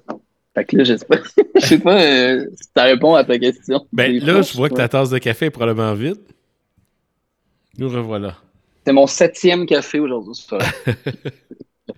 c'est drôle, hein? je disais quelque part que euh, la Finlande est le plus gros euh, consommateur de café par habitant. C'est vrai, mais réponse à laquelle je m'attendais pas nécessairement. Je t'avouerai, je m'attendais peut-être à me faire dire que les Italiens sont les plus grands consommateurs de café, mais non, la Finlande. Puis ben, c'est ça, il justifie entre autres aussi par le manque de clarté là, pendant plusieurs mois par année. Là. Oui, puis c'est drôle parce qu'on vient de jouer à Helsinki, justement, puis moi j'ai un, un, crush, j'ai capoté, j'ai pas l'air de retourner dans cette région-là. J'avais adoré, tu sais, on a eu la chance de jouer à Moscou-Saint-Pétersbourg avant la guerre, tu sais, puis j'ai vraiment envie de retourner dans ce coin-là, puis on partage beaucoup finalement avec ces cultures-là sans le savoir. Mm-hmm. Parce que, je sais pas, il y a, moi j'ai toujours l'image du gars dans une tempête de neige qui se promène avec sa poche de hockey, que j'ai eu un flash un moment à Moscou, puis j'ai regardé ça, puis j'étais, ben c'est, je suis au Québec. Mais en même temps, je suis à l'autre bout du monde. Puis avec des gens qui nous ressemblent tellement et pas du tout à la fois. Tu essaies de parler avec eux, on parlait de communication puis de langue. Parce qu'évidemment, j'ai commencé à apprendre le russe après. Oublie ça, c'est la marche en haut dans Titi. Puis ça m'étonne pas parce que la Finlande, c'est drôle parce que souvent quand on demande aux gens c'est quoi le, pays où, les gens sont le plus heureux, puis c'est souvent la Finlande qui ressort. Puis je me dis, c'est peut-être juste qu'ils prennent trop de café. Fait que quand on leur demande s'ils sont heureux, ils sont genre périssement heureux. je sais pas si c'est lié à ça, mais en tout cas. Fait qu'écoute, je te ramène en Argentine. Euh, tu complètes tes études euh, là-bas en psychologie. Est-ce que tu prends la décision de rester un peu ou tu décides de revenir finalement ou de t'expatrier ailleurs? Ah oui, c'est vrai. Je suis resté. Oui. C'est vrai. J'avais oublié. oui. Bien, parce que, ben, je me suis dit, tant qu'à ça, je vais tirer jusqu'à. Je... Comment ça fonctionnait? En tout cas, je restais jusqu'à ce que je pouvais, le plus longtemps possible. Mm-hmm. Puis, euh, j'en ai, profité pour. Euh, j'ai commis un coup de cœur dans, dans mes voyages avec un de mes amis. Ils ont un leur système de transport public, c'est des, des, autobus, beaucoup en Argentine. Puis c'est souvent des bus de nuit. Puis je te dis, c'est comme des lazy boys puis ils te servent un méchant bon repas avec du vin rouge argentin. C'est vraiment spécifique. Tu t'attends pas. Je veux dire, c'est cool Orléans Express, mais là, on est ailleurs. Là, vraiment. tu assis dans ton Lazy Boy, puis tu as ton petit vino avec ton, steak argentin qui arrive, puis tu te réveilles, puis tu es dans une ville qui était à 8 heures de bus, tu as traversé le pays. On a fait ça comme les fins de semaine, dès qu'on pouvait, on partait après notre cours le vendredi, puis on revenait pour notre cours le lundi matin pour découvrir le pays. Puis j'avais eu un gros crush sur Salta, puis Jujuy, puis toute la région nord-ouest, donc proche des Andes. Puis c'est là que j'ai un coup de cœur pour les Andes, mais solide. Puis je pense que ça vient de... J'avais tripé les montagnes quand j'étais avec les Mayas, comme euh, au Guatemala. Euh, puis on dirait que ça m'avait révélé quelque chose aussi. Puis euh, fait, un moment donné, j'ai eu du temps, on est parti, puis j'ai comme voulu ben, sans le savoir, j'ai comme commencé à, visiter les Andes. Mais finalement, en plusieurs voyages, j'ai fini par traverser les Andes au complet. Je n'ai jamais fait d'une traite. Mais il y a quelque chose, euh, j'avais eu, on, s'est retrouvé en Bolivie, on s'est retrouvé au Pérou, j'étais en Équateur, dans Colombie. Tu sais, il y a comme cette espèce de, de je sais pas, qu'est-ce qui va me chercher là-bas? Ben, d'une part, la, musique des Andes, c'est quelque chose qui euh, m'émeut énormément, puis il y a toute une variété quand tu es là-bas, puis ils ont tout un univers parallèle qui fonctionne drôlement. Euh, la, écoute, la dernière fois j'étais là, je, me suis dit, ah, tant qu'être là-bas, je vais chercher, est-ce qu'il n'y aurait pas un, un, band que j'aime qui joue quelque chose, puis j'ai jamais trouvé d'informations avant d'être sur place une petite madame dans un magasin d'instruments. Elle me dit Oui, oui, c'est le grand festival de je sais plus quoi. Puis, euh, il y avait mes trois bands préférés un bolivien, un, un band d'Équateur, puis un, colombien.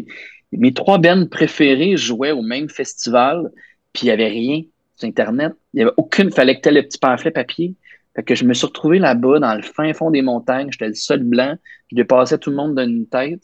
C'était vraiment un moment magnifique. Puis je suis devenu ami avec les techs de son. Puis finalement, j'ai aidé à monter le stage, puis à démonter le stage. En tout cas, incroyable. Mais tu sais, bref, tout ça pour dire que j'ai, ça m'a happé, ça m'a influencé beaucoup.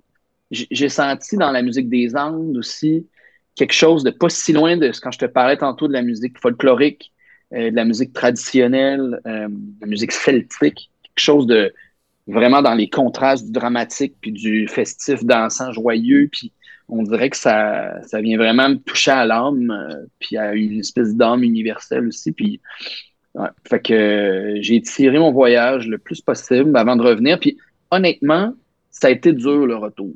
Parce que là, tu passes de. Il faisait 20 en moyenne là-bas. Puis là, tu tombes à moins 20. Parce que quand c'est l'été, euh, eux, ils ont chaud là, présentement, pendant que nous, on se les gèle ici. Fait que, euh, fait que le, choc du corps de comme drastiquement descendre de 40 degrés. Après ça, je reviens, puis là, il n'y a plus rien. Ton bac est fini, euh, où je peux travailler au Dep Café, mais mon but, c'était pas nécessairement d'être plongeur à vie. Mm-hmm. Euh, et là, j'étais comme le, je te disais l'ingénieur, je fais, je fais quoi? Je vais où avec ça? ça, ça a été tough. J'étais tombé en amour là-bas. Fait que va avoir une relation à distance, toi, avec quelqu'un en Argentine qui viendra sûrement pas ici, puis retourner. Moi, je suis pas retourné encore depuis hein, à Buenos Aires parce que ça coûte cher, c'est loin, puis j'ai le rêve d'y aller un jour pour la part et pour la musique, peut-être. Il y a, y a, clairement des, endroits là-bas avec des pianos à queue où tu peux jouer, mais une tournée en Amérique latine, c'est pas. Euh, tu fais pas une heure de train, tu es dans une autre capitale culturelle euh, où il y a une grande tradition de musique classique, comme mettons en Europe. Fait c'est peut-être moins le marché. Fait que euh, ça, ça a été un bout de rough. où je me sentais vraiment petit puis insignifiant. Puis on dirait que plus qu'on se parle, je me rends compte toujours cette quête-là d'essayer que ma vie soit significative pour les autres aussi, puis pour moi, puis d'essayer d'être à la bonne place. Puis, puis je suis comme tombé sur un. C'était-tu une offre d'emploi? Je pense que c'était une offre d'emploi d'un cégep, le cégep Marie-Victorin, qui cherchait un, prof en éducation spécialisée. Puis je me suis dit, ah, ben ça, c'est peut-être intéressant. Puis je suis allé faire l'entrevue, puis là, comme on se parle, je leur ai expliqué ma vie, puis ils étaient comme, moi, j'étais comme, je vais être moi-même à 100%. Ça passe ou ça casse. Eux, ils ont trippé. Tu auraient pu dire, c'est qui ce weird-là qui se cherche? Euh, tu sais, on, on, veut pas de ça ici. Puis ils ont eu un coup de cœur, parce que je pense que, ben, d'une part, eux, ils ont, ils, ont, ils ont, une tradition de voyage, d'échange étudiant au Pérou. Déjà, il y avait comme plein de liens là. Mais je pense qu'ils aiment avoir des professeurs différents, de différents backgrounds qui sont inspirants aussi pour les jeunes. Puis euh, c'est là que je suis devenu prof euh, au Cégep Marie-Victorin en éducation spécialisée. Et là, ça a été incroyable parce que j'ai toute une équipe magnifique de gens magnifiques, euh, dévoués. Puis c'est vraiment une belle équipe. Euh, euh, je commençais à enseigner un cours, j'avais trois profs qui venaient me voir avec leur cours. Ils ont dit prends le mien, prends le mien si tu veux, au lieu de tout rebâtir. C'est stressant quand tu commences à être prof parce que où tu montes ton cours, puis il y, a des, y a des il y a des départements qui sont un petit peu plus individualistes, d'autres qui sont un petit peu plus comme collectivistes, j'ai envie de dire. Fait là, c'est sûr que c'était une dose d'amour. Euh, ben, j'ai été là, au final, pas si longtemps. j'ai été là un an et demi, mais trois sessions. Mais ça a été euh, extrêmement révélateur, puis formateur. Puis quand tu es prof de cégep en technique, c'est qu'il y a tellement de cours. Il me semble que c'était 28 cours différents.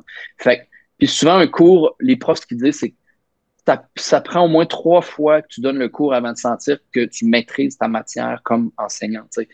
Fait que fais trois fois 28, euh, tu as le temps de faire une carrière avant d'avoir fait le tour. Fait que c'est stimulant comme prof. Puis être prof de cégep, là, je ne veux pas mettre des syndicats à dos, là, mais ils ont quand même de très bonnes conditions parce qu'ils se sont battus pour depuis longtemps.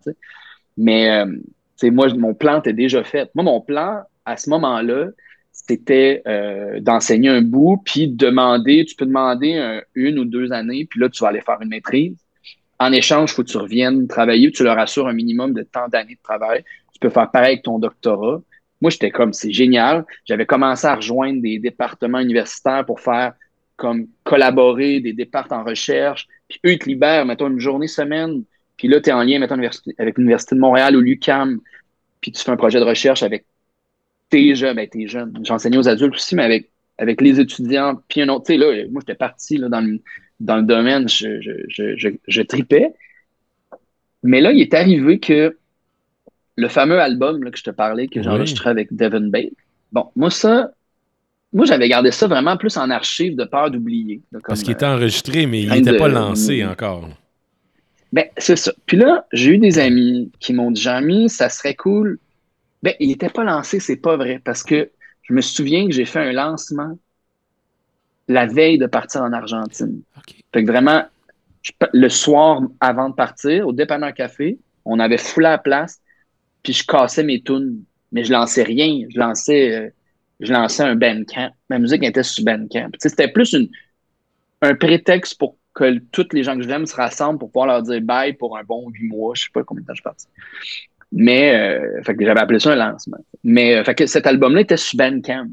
Puis là, les gens me disaient, Jean-Mi, ça n'a pas de sens, faut que tu demandes de l'argent pour ta musique. J'étais comme, ben, puis j'avais d'autres musiques avant, mais j'ai jamais été à, à l'aise dans ce rapport-là d'argent. Fait que j'ai commencé à, accepter l'argent, je me suis ouvert un compte musique, puis dès qu'il me donnait une scène, je la mettais dans le compte musique. Je me disais, ben celui-là servira peut-être à payer un meilleur micro qu'un Zoom H4, puis euh, payer Devon la prochaine fois. Euh, fait que j'étais comme, OK, je vais investir dans le prochain. Si prochain il y aura. Fait que ça, ça flottait en ligne jusqu'à ce que euh, Cameron Reed, qui est un peu la tête artistique et marketing chez un label qui s'appelle Arts and Craft à Toronto, qui est le label de Feist, puis de Chili Gonzalez, de Broken Social Scene. Euh, maintenant, ils ont Pierre Quanders euh, au Québec. Ils ont, ils, ont, ils, ont ils ont Andy Schaff, ils ont des super beaux gros noms. Le plus gros label indépendant au Canada. Mm Fait que ça, j'ai eu, moi, j'ai eu un, un, email d'eux qui me disait euh, on aimerait ça te rencontrer. Puis moi, je pensais c'était une blague. Je comprenais pas. Fait que j'ai pris l'email, je l'ai mis dans le corbeille.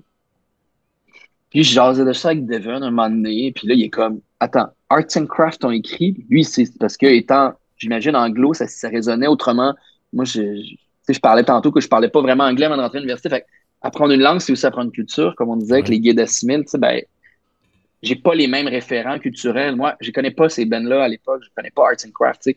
C'est pas quelque chose qui me qui faisait partie de mon quotidien. Fait que on a ressorti le courriel de, la poubelle. puis finalement, euh, j'ai un téléphone avec eux, avec lui, puis mon Guillaume, qui a été mon gérant pendant des années, euh, jusqu'à ce qu'il se retire de, du milieu de l'industrie de la musique. Puis je m'en souviens parce que j'ai eu ce cas-là, j'étais au Cégep Marie-Victorin, un call en anglais avec deux anglos euh, qui sont à Toronto qui me disent on aimerait tout signer, puis on aimerait tout signer, puis ils m'ont dit la question qui m'avait marqué, ils m'ont dit Tu es prêt à tout lâcher pour te lancer dans la musique. Puis c'était une question piège, moi je savais pas. Moi j'ai dit ben non. J'ai dit là, moi j'ai une, carrière, j'ai des étudiants, euh, je vais pas les abandonner, j'ai des engagements, euh, tu sais, je j'ai une belle vie, je, cotise à Rega, parce que je vais pas euh, je vais pas lâcher ça pour quoi faire un faux un moment donné. Puis la vie a vraiment bien fait les choses parce que j'ai fini par accepter fait que là, ça a été d'enlever tout ce qui existait sur moi sur Internet parce que, tu sais, mon band que je te parlais tantôt, j'avais un autre album avant. On a comme tout enlevé pour faire une, refaire une naissance, mettons, euh, du gars qui, à 30 ans, à 30 ans euh, se découvre musicien un peu. C'est un peu ça la trame narrative. Ce qui est vrai et pas. Tu sais, je reconnectais avec le compositeur du, conservatoire, mais qui s'assumait pas, puis qui se cachait ou qui, ou qui était dérangeant ce qu'il faisait. Tu sais. Puis là, on dirait que je l'assumais. Je pense que eux, les Anglos, étaient prêts à ça. Chili Gonzalez avait passé par là avant. Enfin, ça avait ouvert des pas. Puis, euh, puis c'était étonnant parce que justement, ça venait d'ailleurs, comme on, se disait euh, avant le micro, c'est comment qu'il y a eu de la reconnaissance euh, d'étrangers avant de la reconnaissance à la maison. Ça a toujours été difficile à, comprendre et à accepter, mais c'est la vie. Puis, euh, que ce moment-là, puis la vie, je dis, a bien fait les choses parce que en signant, on sort l'album. Je commençais à faire une résidence au, au, euh, le, musée des arts contemporains de, Toronto. Fait que j'allais là toutes les fins de semaine. Fait que ça veut dire que moi, le vendredi, après ma réunion d'équipe, j'embarquais dans le train, je, m'en allais à Toronto, je couchais, je sais plus où, sur le lit de chez quelqu'un du label. J'étais en résidence la fin de semaine là-bas. Puis souvent, le vendredi, à l'aller, je faisais mes corrections. J'avais un 6-8 heures de train. Puis au retour, le dimanche soir, des fois le lundi matin, ça me rappelle un peu comme en Argentine quand on se clenchait. Mais là, il n'y avait pas les Lazy Boys puis euh, le vin rouge. Puis c'était un autre genre de ride de train, là, Montréal-Toronto. Puis au retour, ben là, je montais mon cours parce que moi, j'enseignais le lundi matin. Ça, ça a été aussi un moment assez crunchy de deux univers qui, euh, en parallèle presque. Puis euh, oui, puis ce que j'ai pas dit aussi, c'est que j'avais, j'avais pas tout à fait terminé mon bac, ils m'ont pris, mais il me restait un cours à faire. Fait, à travers tout ça, la semaine, j'allais aussi à l'université. Fait j'étais comme prof les lundis, mercredis, vendredis, mais élève les mardis, jeudis. C'était comme et comme musicien en devenir les fins de semaine. Fait c'est sûr que il se passait beaucoup de choses. Euh, j'avais comme, on dirait, vraiment trois vies en parallèle. Mais comme tu peux t'en douter, j'adore ça. J'adorais ça. puis, ben c'est ça. Puis, euh, moi, je remplaçais un congé de, maternité. quand la prof est revenue, ben j'ai commencé à faire du contractuel qui, finalement, s'embouffait bien avec le début d'une carrière en musique. Puis là, j'ai pu profiter, et je peux parler vraiment bien du chômage. J'ai pu profiter, j'ai, je me suis comme retrouvé mis à pied en quelque sorte, donc j'avais accès au chômage. Fait j'avais aussi une sécurité financière euh, de base, on s'entend, mais qui me permettait, parce que j'avais toujours mon appart avec ma, mon auberge espagnole, mais il fallait quand même que je paye le bail global plus ma partie à moi.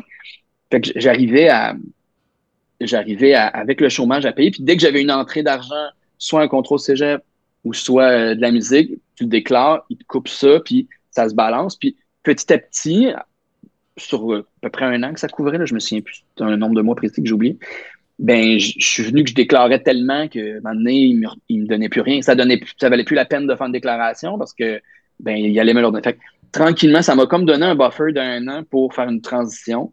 Puis là, vraiment, ma comme carrière en musique, elle, a comme décollé.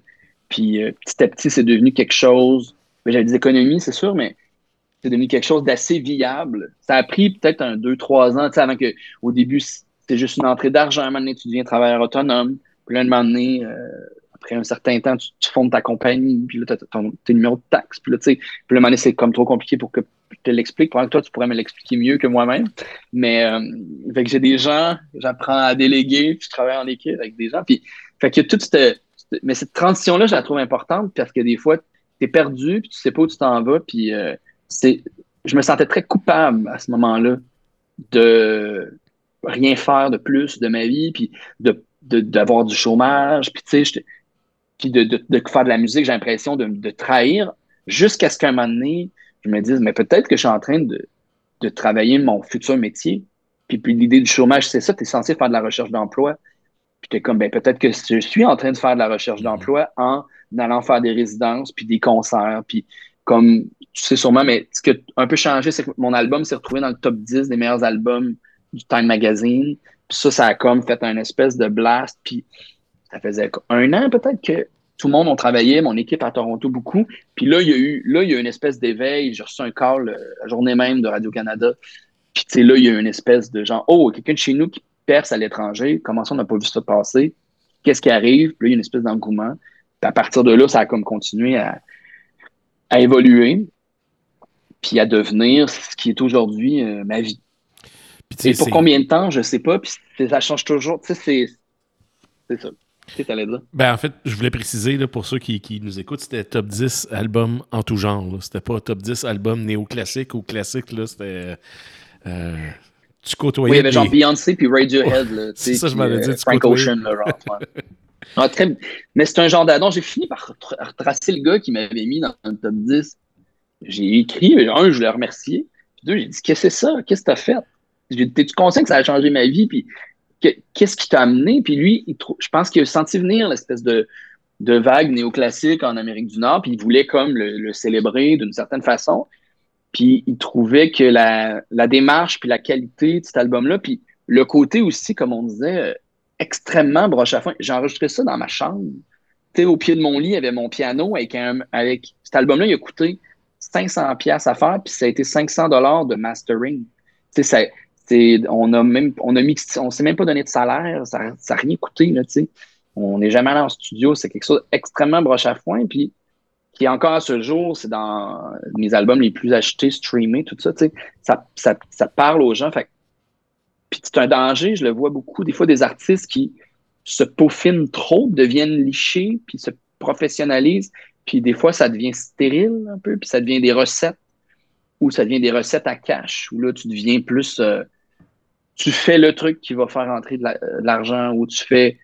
Tu sais, j'ai toujours mon classique, mais je suis comme tu as un album symphonique, tu as un album de Noël, tu as un album de best-of. Tu viens ta fin de carrière. J'ai l'impression qu'il y a comme il y a quelque chose là de, de, de, de, dangereux à pas garder, à retrouver cette, cette, cet esprit enfant de laissant aussi un peu euh, de spontanéité. Puis c'est une quête. Moi, c'est une quête, en tout cas, à chaque jour de, de, garder le cap là-dedans.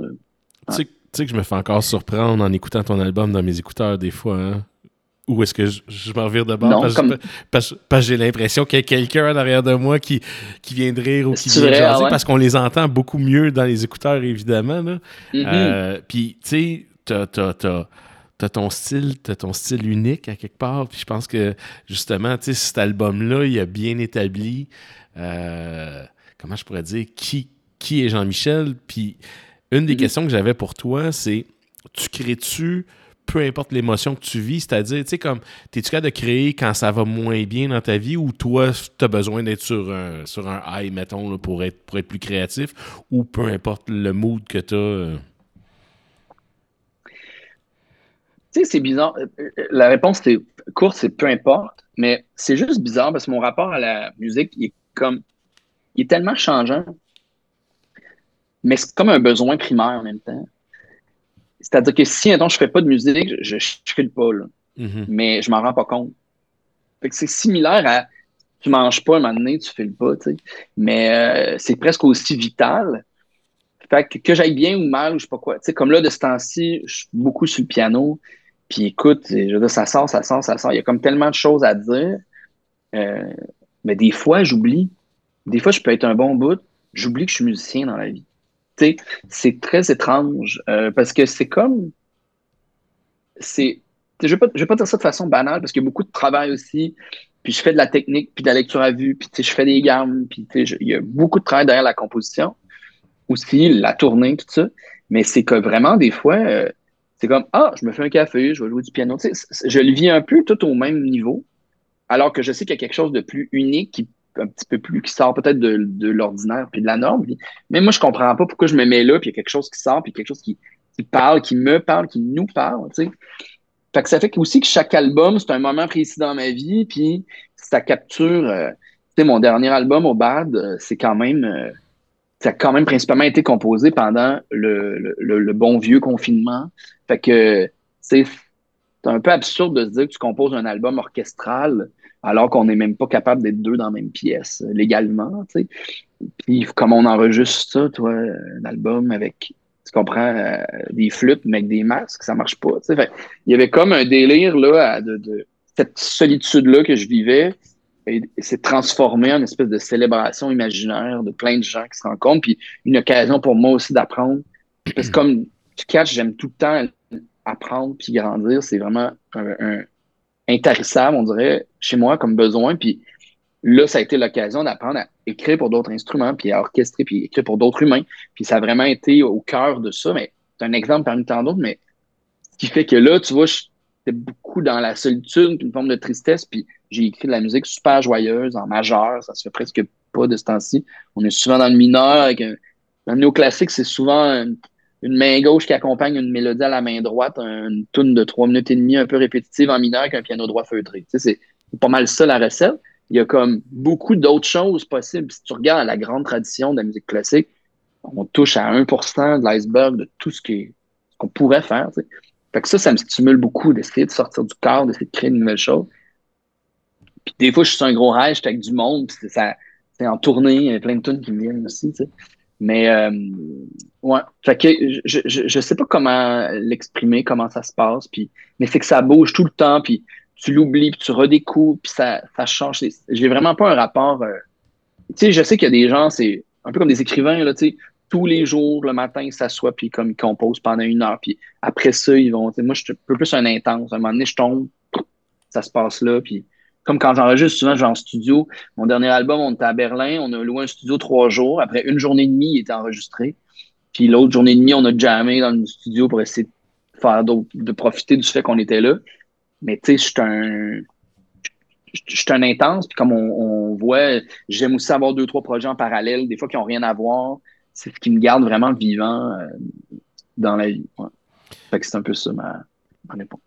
Puis ça t'a frappé comment, justement, tu sais, qu'à un certain moment donné, tu te dis, OK, non seulement là, je peux vivre de ma musique, mais je développe une mm. certaine euh, popularité, une certaine notoriété. Euh, l'espèce de stardom, justement, d'avoir assisté à un gala et de même gagner des prix. Euh, mm. tu gères ça comment, toi? Ah, écoute, il y a tellement de niveaux à ça. Tu sais, moi, je m'en rends pas compte. Comme pour la musique, tu sais, moi, je vais en pitch ou dep des fois, je me fais, tu sais, je, pense pas jamais. je devrais peut-être plus. je suis dans un bar avec des amis, on jase, euh, je parle fort, je dis ce que je pense. Je, je, je, pense pas à ça, puis j'ai pas envie. Le jour où je pourrais plus vivre comme ça, il y aura un, il y aura, euh, il y aura un choix à faire, puis je vais préserver une qualité de vie, je pense. Puis c'est pour ça que depuis le début, j'ai rarement. Euh, on dit non à tellement de choses qui mettent davantage de l'avant le vedettariat que la musique. Fait que je vais essayer le plus possible d'accepter les trucs où je vais jouer, où je vais faire de la musique, parce que c'est mon mandat, c'est d'être musicien. J'ai plein de choses à dire. Puis si je dis des choses, c'est des choses qui sont liées avec la musique.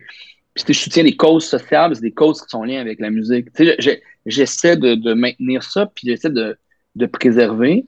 Euh, les gars-là, des fois, j'ai l'impression que c'est encore un grand gala méritage d'école secondaire. C'est juste que tout le monde a vieilli, mais c'est une grosse game politique aussi. Mm-hmm. Une grosse game de. je veux dire, je pourrais en parler longtemps, mais c'est tout. Puis que ça soit, euh, je veux dire, je suis allé à un gala de la musique indépendante au stage où j'ai gagné un prix justement pour un, prix pour un meilleur album classique, euh, ou euh, à Edmonton, les Junos, euh, le prix Polaris, Cannes, tu sais, je veux dire, c'est. C'est un beau moment de célébration. En fait, c'est qu'il y a une aberration dans les gars-là. C'est que c'est pas vrai qu'il y, y, a un meilleur que les autres. Ça, c'est une création de notre univers individualiste et capitaliste. D'une part, c'est pas un, c'est toute une équipe qui est derrière. Puis si c'est un, que peut-être le meilleur vendeur, ou le, mais là, ça devient tellement mathématique qu'on le sait déjà la réponse avant. Mais quand on donne un prix meilleur film, c'est tellement subjectif, c'est tellement faux. En vérité, il y a des années qui devraient avoir les trois meilleurs films, puis d'autres années, il n'y en a pas de meilleurs films. Je, je pense, puis en faisant ça, c'est qu'on renforce.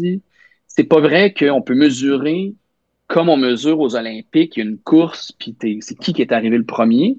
Puis même à ça, il faut faire des tests de drogue, savoir y a-tu des gens qui ont comme boosté leur capacité? Ben, c'est la même chose. Fait, que moi, ce que j'aime de ça, c'est la célébration. C'est de se retrouver dans un prom party de, de secondaire avec tes collègues, puis de célébrer ensemble qu'est-ce qui est l'engouement, tu sais. Euh, la musique, le cinéma, des choses comme ça, tu sais.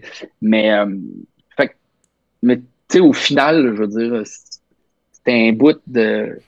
tu comprends? C'est un bout de métal que tu places à quelque part dans ta maison ou dans ton studio.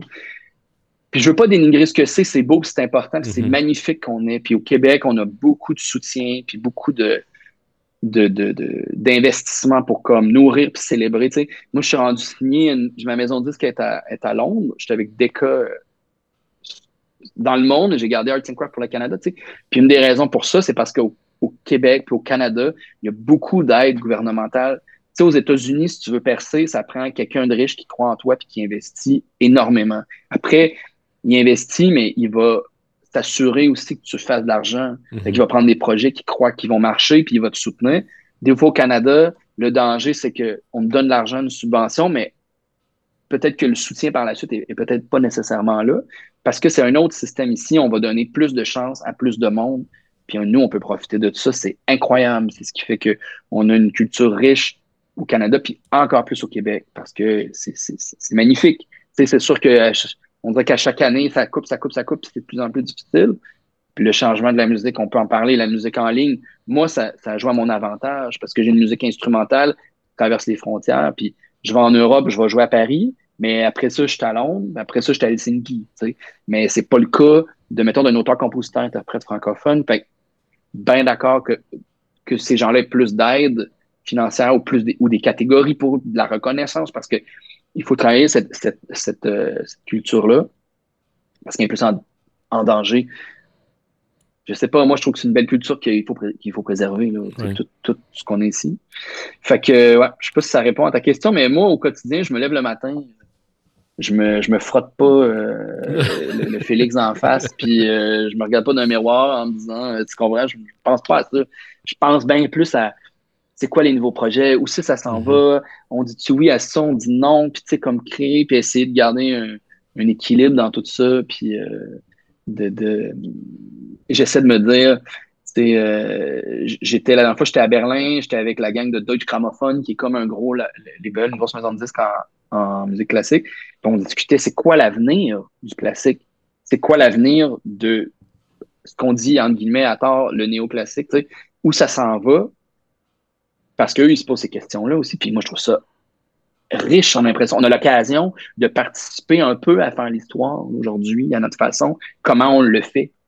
Puis, euh, moi, j'ai capoté. Euh, je, ben, sais pas, parce que c'est bizarre, c'est un podcast, on sait pas quand est-ce que le monde va écouter ça, mais c'est quand on a fait le concert avec un orchestre, plus CFCF euh, en, euh, en électro, en plein air au festival de jazz, il y avait 40 000 personnes. Tu sais, puis peut-être je peux prendre une petite partie, mais moi, je suis comme, c'est une vague, c'est un phénomène.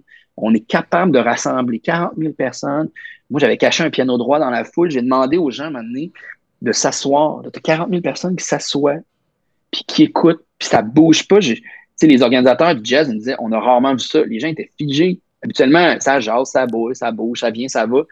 Puis je pense que c'est parce que ça répond à un besoin collectif qu'on a perdu aussi euh, pas pour rien aussi qu'il y a une recrudescence de, de, reconversion à, toute forme de religion, parce que je pense qu'on on a un peu perdu quelque chose là, avec la Révolution tranquille, de, de se retrouver collectivement à vivre quelque chose de méta, de spirituel, de, de une union. Puis je pense que cette musique-là, ces moments-là, dans l'apaisement, moi, ça a été mon stress, ce show-là. J'étais tellement stressé, je me suis dit, les gens vont se tanner.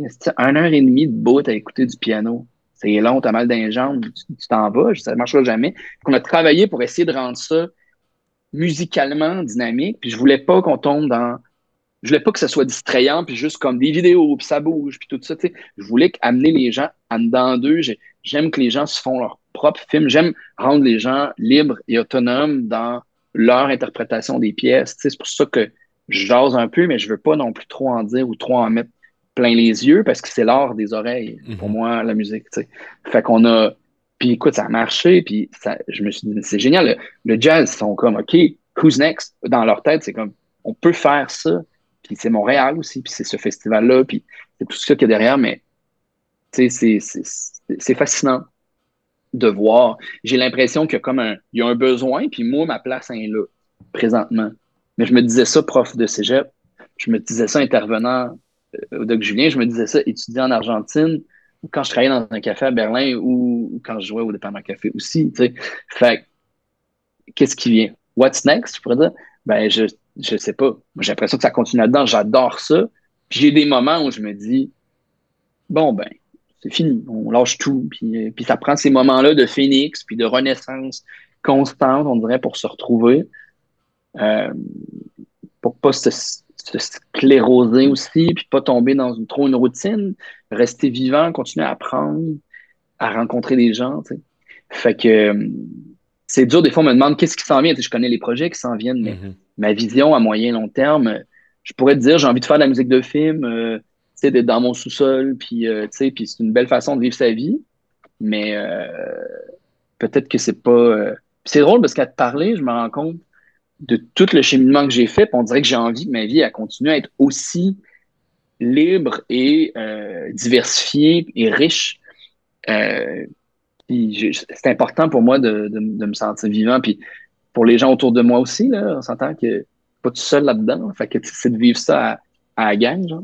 Puis tu sais, ce que je me rends compte en t'écoutant, c'est que tu, tu mets rien de côté non plus définitivement. C'est-à-dire que j'entends encore l'entraide aujourd'hui, malgré le fait que là, mm. tu vis plus de ton art.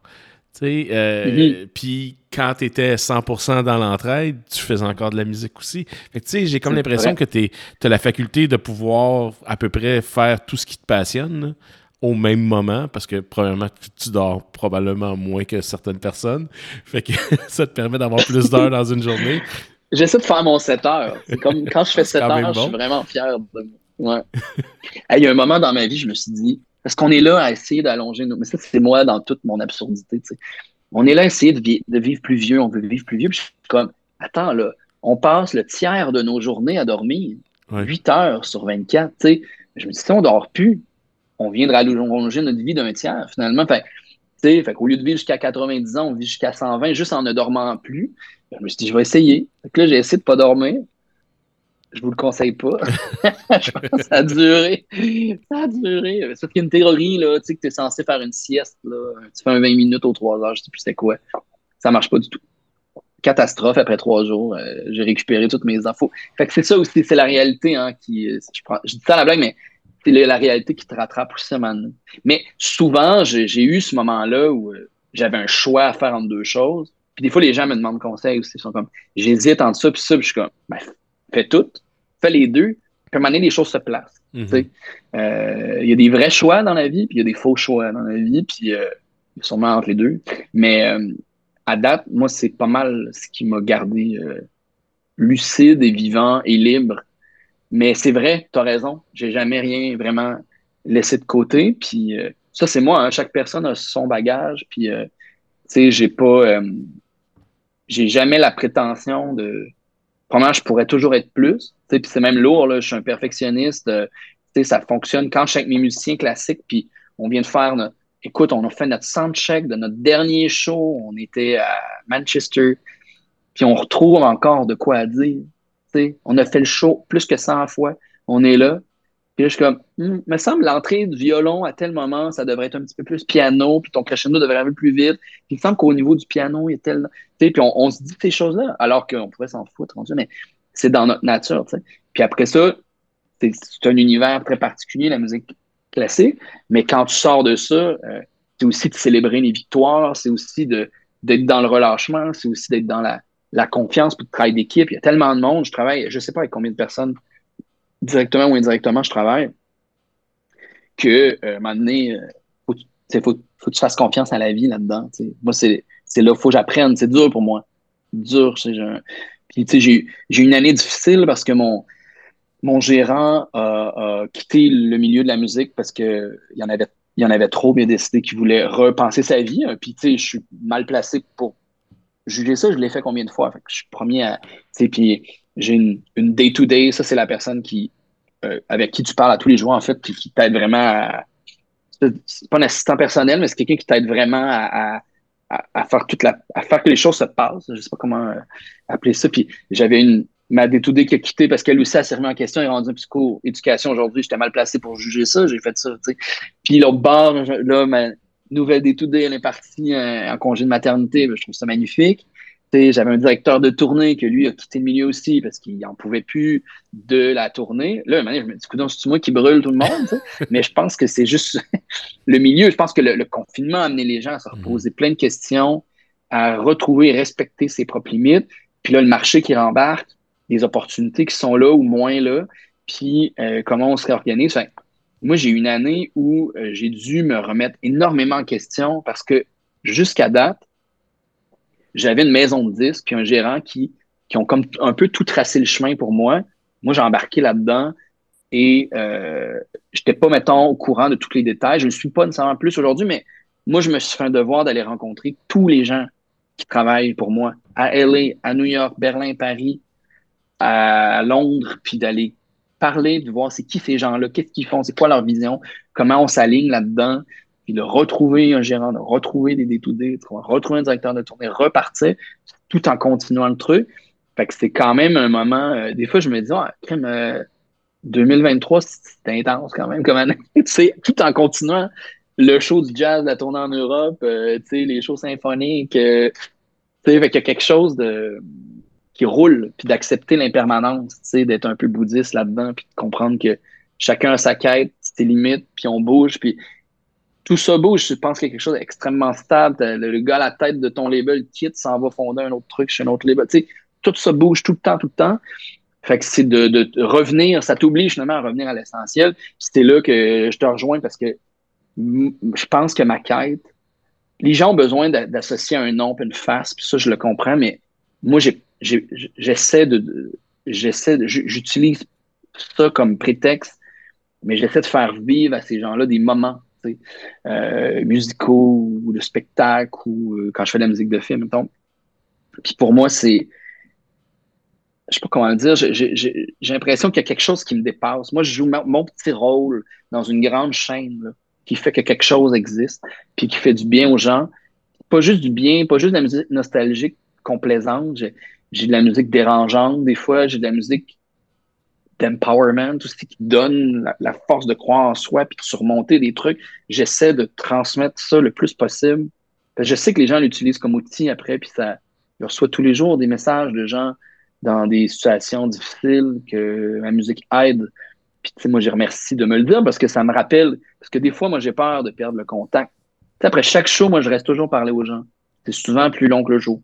Je show d'une heure et demie, je reste deux heures après, tu. Puis, je suis pas là, c'est pas pour me flatter l'ego, là, tu sais. Je sais que c'est un prétexte, mais puis les gens viennent me voir, ils n'ont pas nécessairement acheter de merch, puis faire signer, ils viennent me compter leur vie, ils viennent se, se vider le cœur, c'est important pour eux. Puis moi, c'est important comme artiste de leur dire moi, je suis la personne la plus terre à terre plus simple qu'il n'y a pas. Il a pas de demi-dieu ici. Pour ça que sur stage, c'était Jean-Michel Blais. Pas un personnage que j'ai créé. C'est la même personne que à terre à côté du stage quand tu viens me jaser ça. Puis il est tout le temps, à chaque soir, il y a un moment où je me dis c'est pour ça que je le fais. C'est pour ce jeune garçon-là qui a un syndrome Gilles Latourette, puis que sa mère est un peu désespérée, puis qui voit quelqu'un que, même s'il a un syndrome Tourette, il réussit à vivre de, son art. Euh, c'est pour quelqu'un qui a perdu quelqu'un d'un cancer, puis qui vient me parler comment la musique, ça, ça a fait du bien ces derniers moments. C'est sais, la liste est longue, il, y a quelque chose là, puis ça me ramène à l'intervenant finalement. Mm-hmm. Ça me ramène au prof. Ça me ramène au, au, Nicaragua, au Guatemala. Puis, parce que c'est ça que j'ai dû laisser de côté ça, ça me manque. La structure d'être prof, la, régularité des sessions, ça me manque. Euh, tu comprends le, la passation directe. Tu sais, tu as des étudiants, tu leur montres de quoi, ils passent leur examen, tu sais que ça a marché. Là, tu envoies de la musique, des plateformes de streaming dans les airs, tu lances des CD, des vinyles.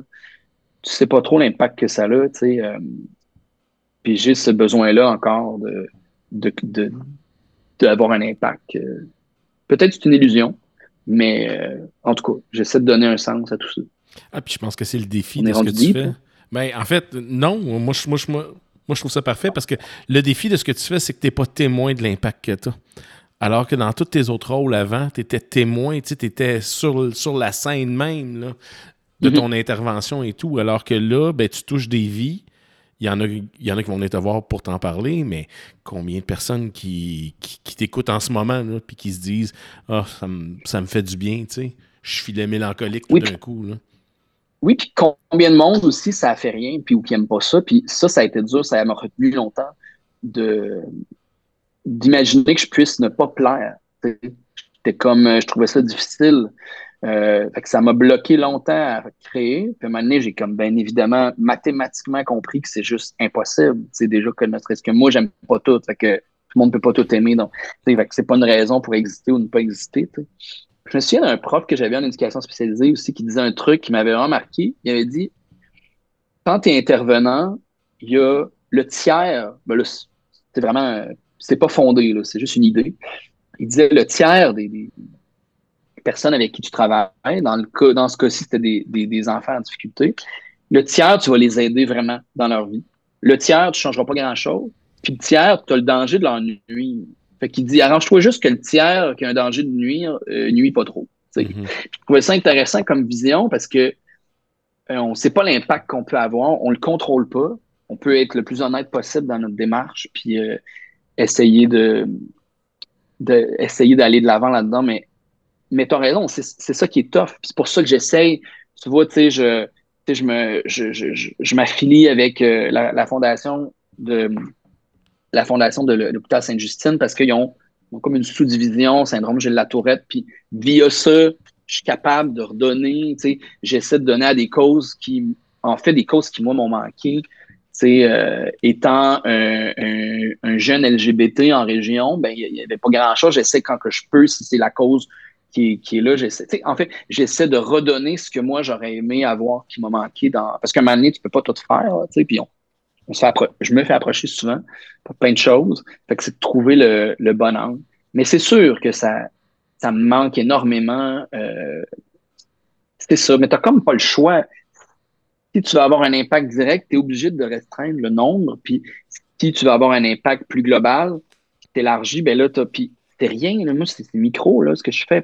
Pense à des artistes qui ont des, des tournées gigantesques internationales, puis qui ont comme des milliards de streams, puis qui, qui roulent, tu sais, eux, ils, ils répondent pas à leurs fans, peut-être, mais je penserais, tu sais, comme, comment tu réussis à, rester connecté. Après, ces gens-là n'ont peut-être pas le même besoin que moi de sentir qu'ils aident. Tu sais, moi, ça, ça, peut être une béquille à la limite, là. Tu sais, c'est très euh, judéo-chrétien, que de, de, de, vestiges de culpabilité que de vouloir donner à son prochain, puis des, notions de, de, communauté puis d'égalité, ça serait peut-être plus simple si j'étais si j'étais de droite, puis je me foutais un peu de tout ça.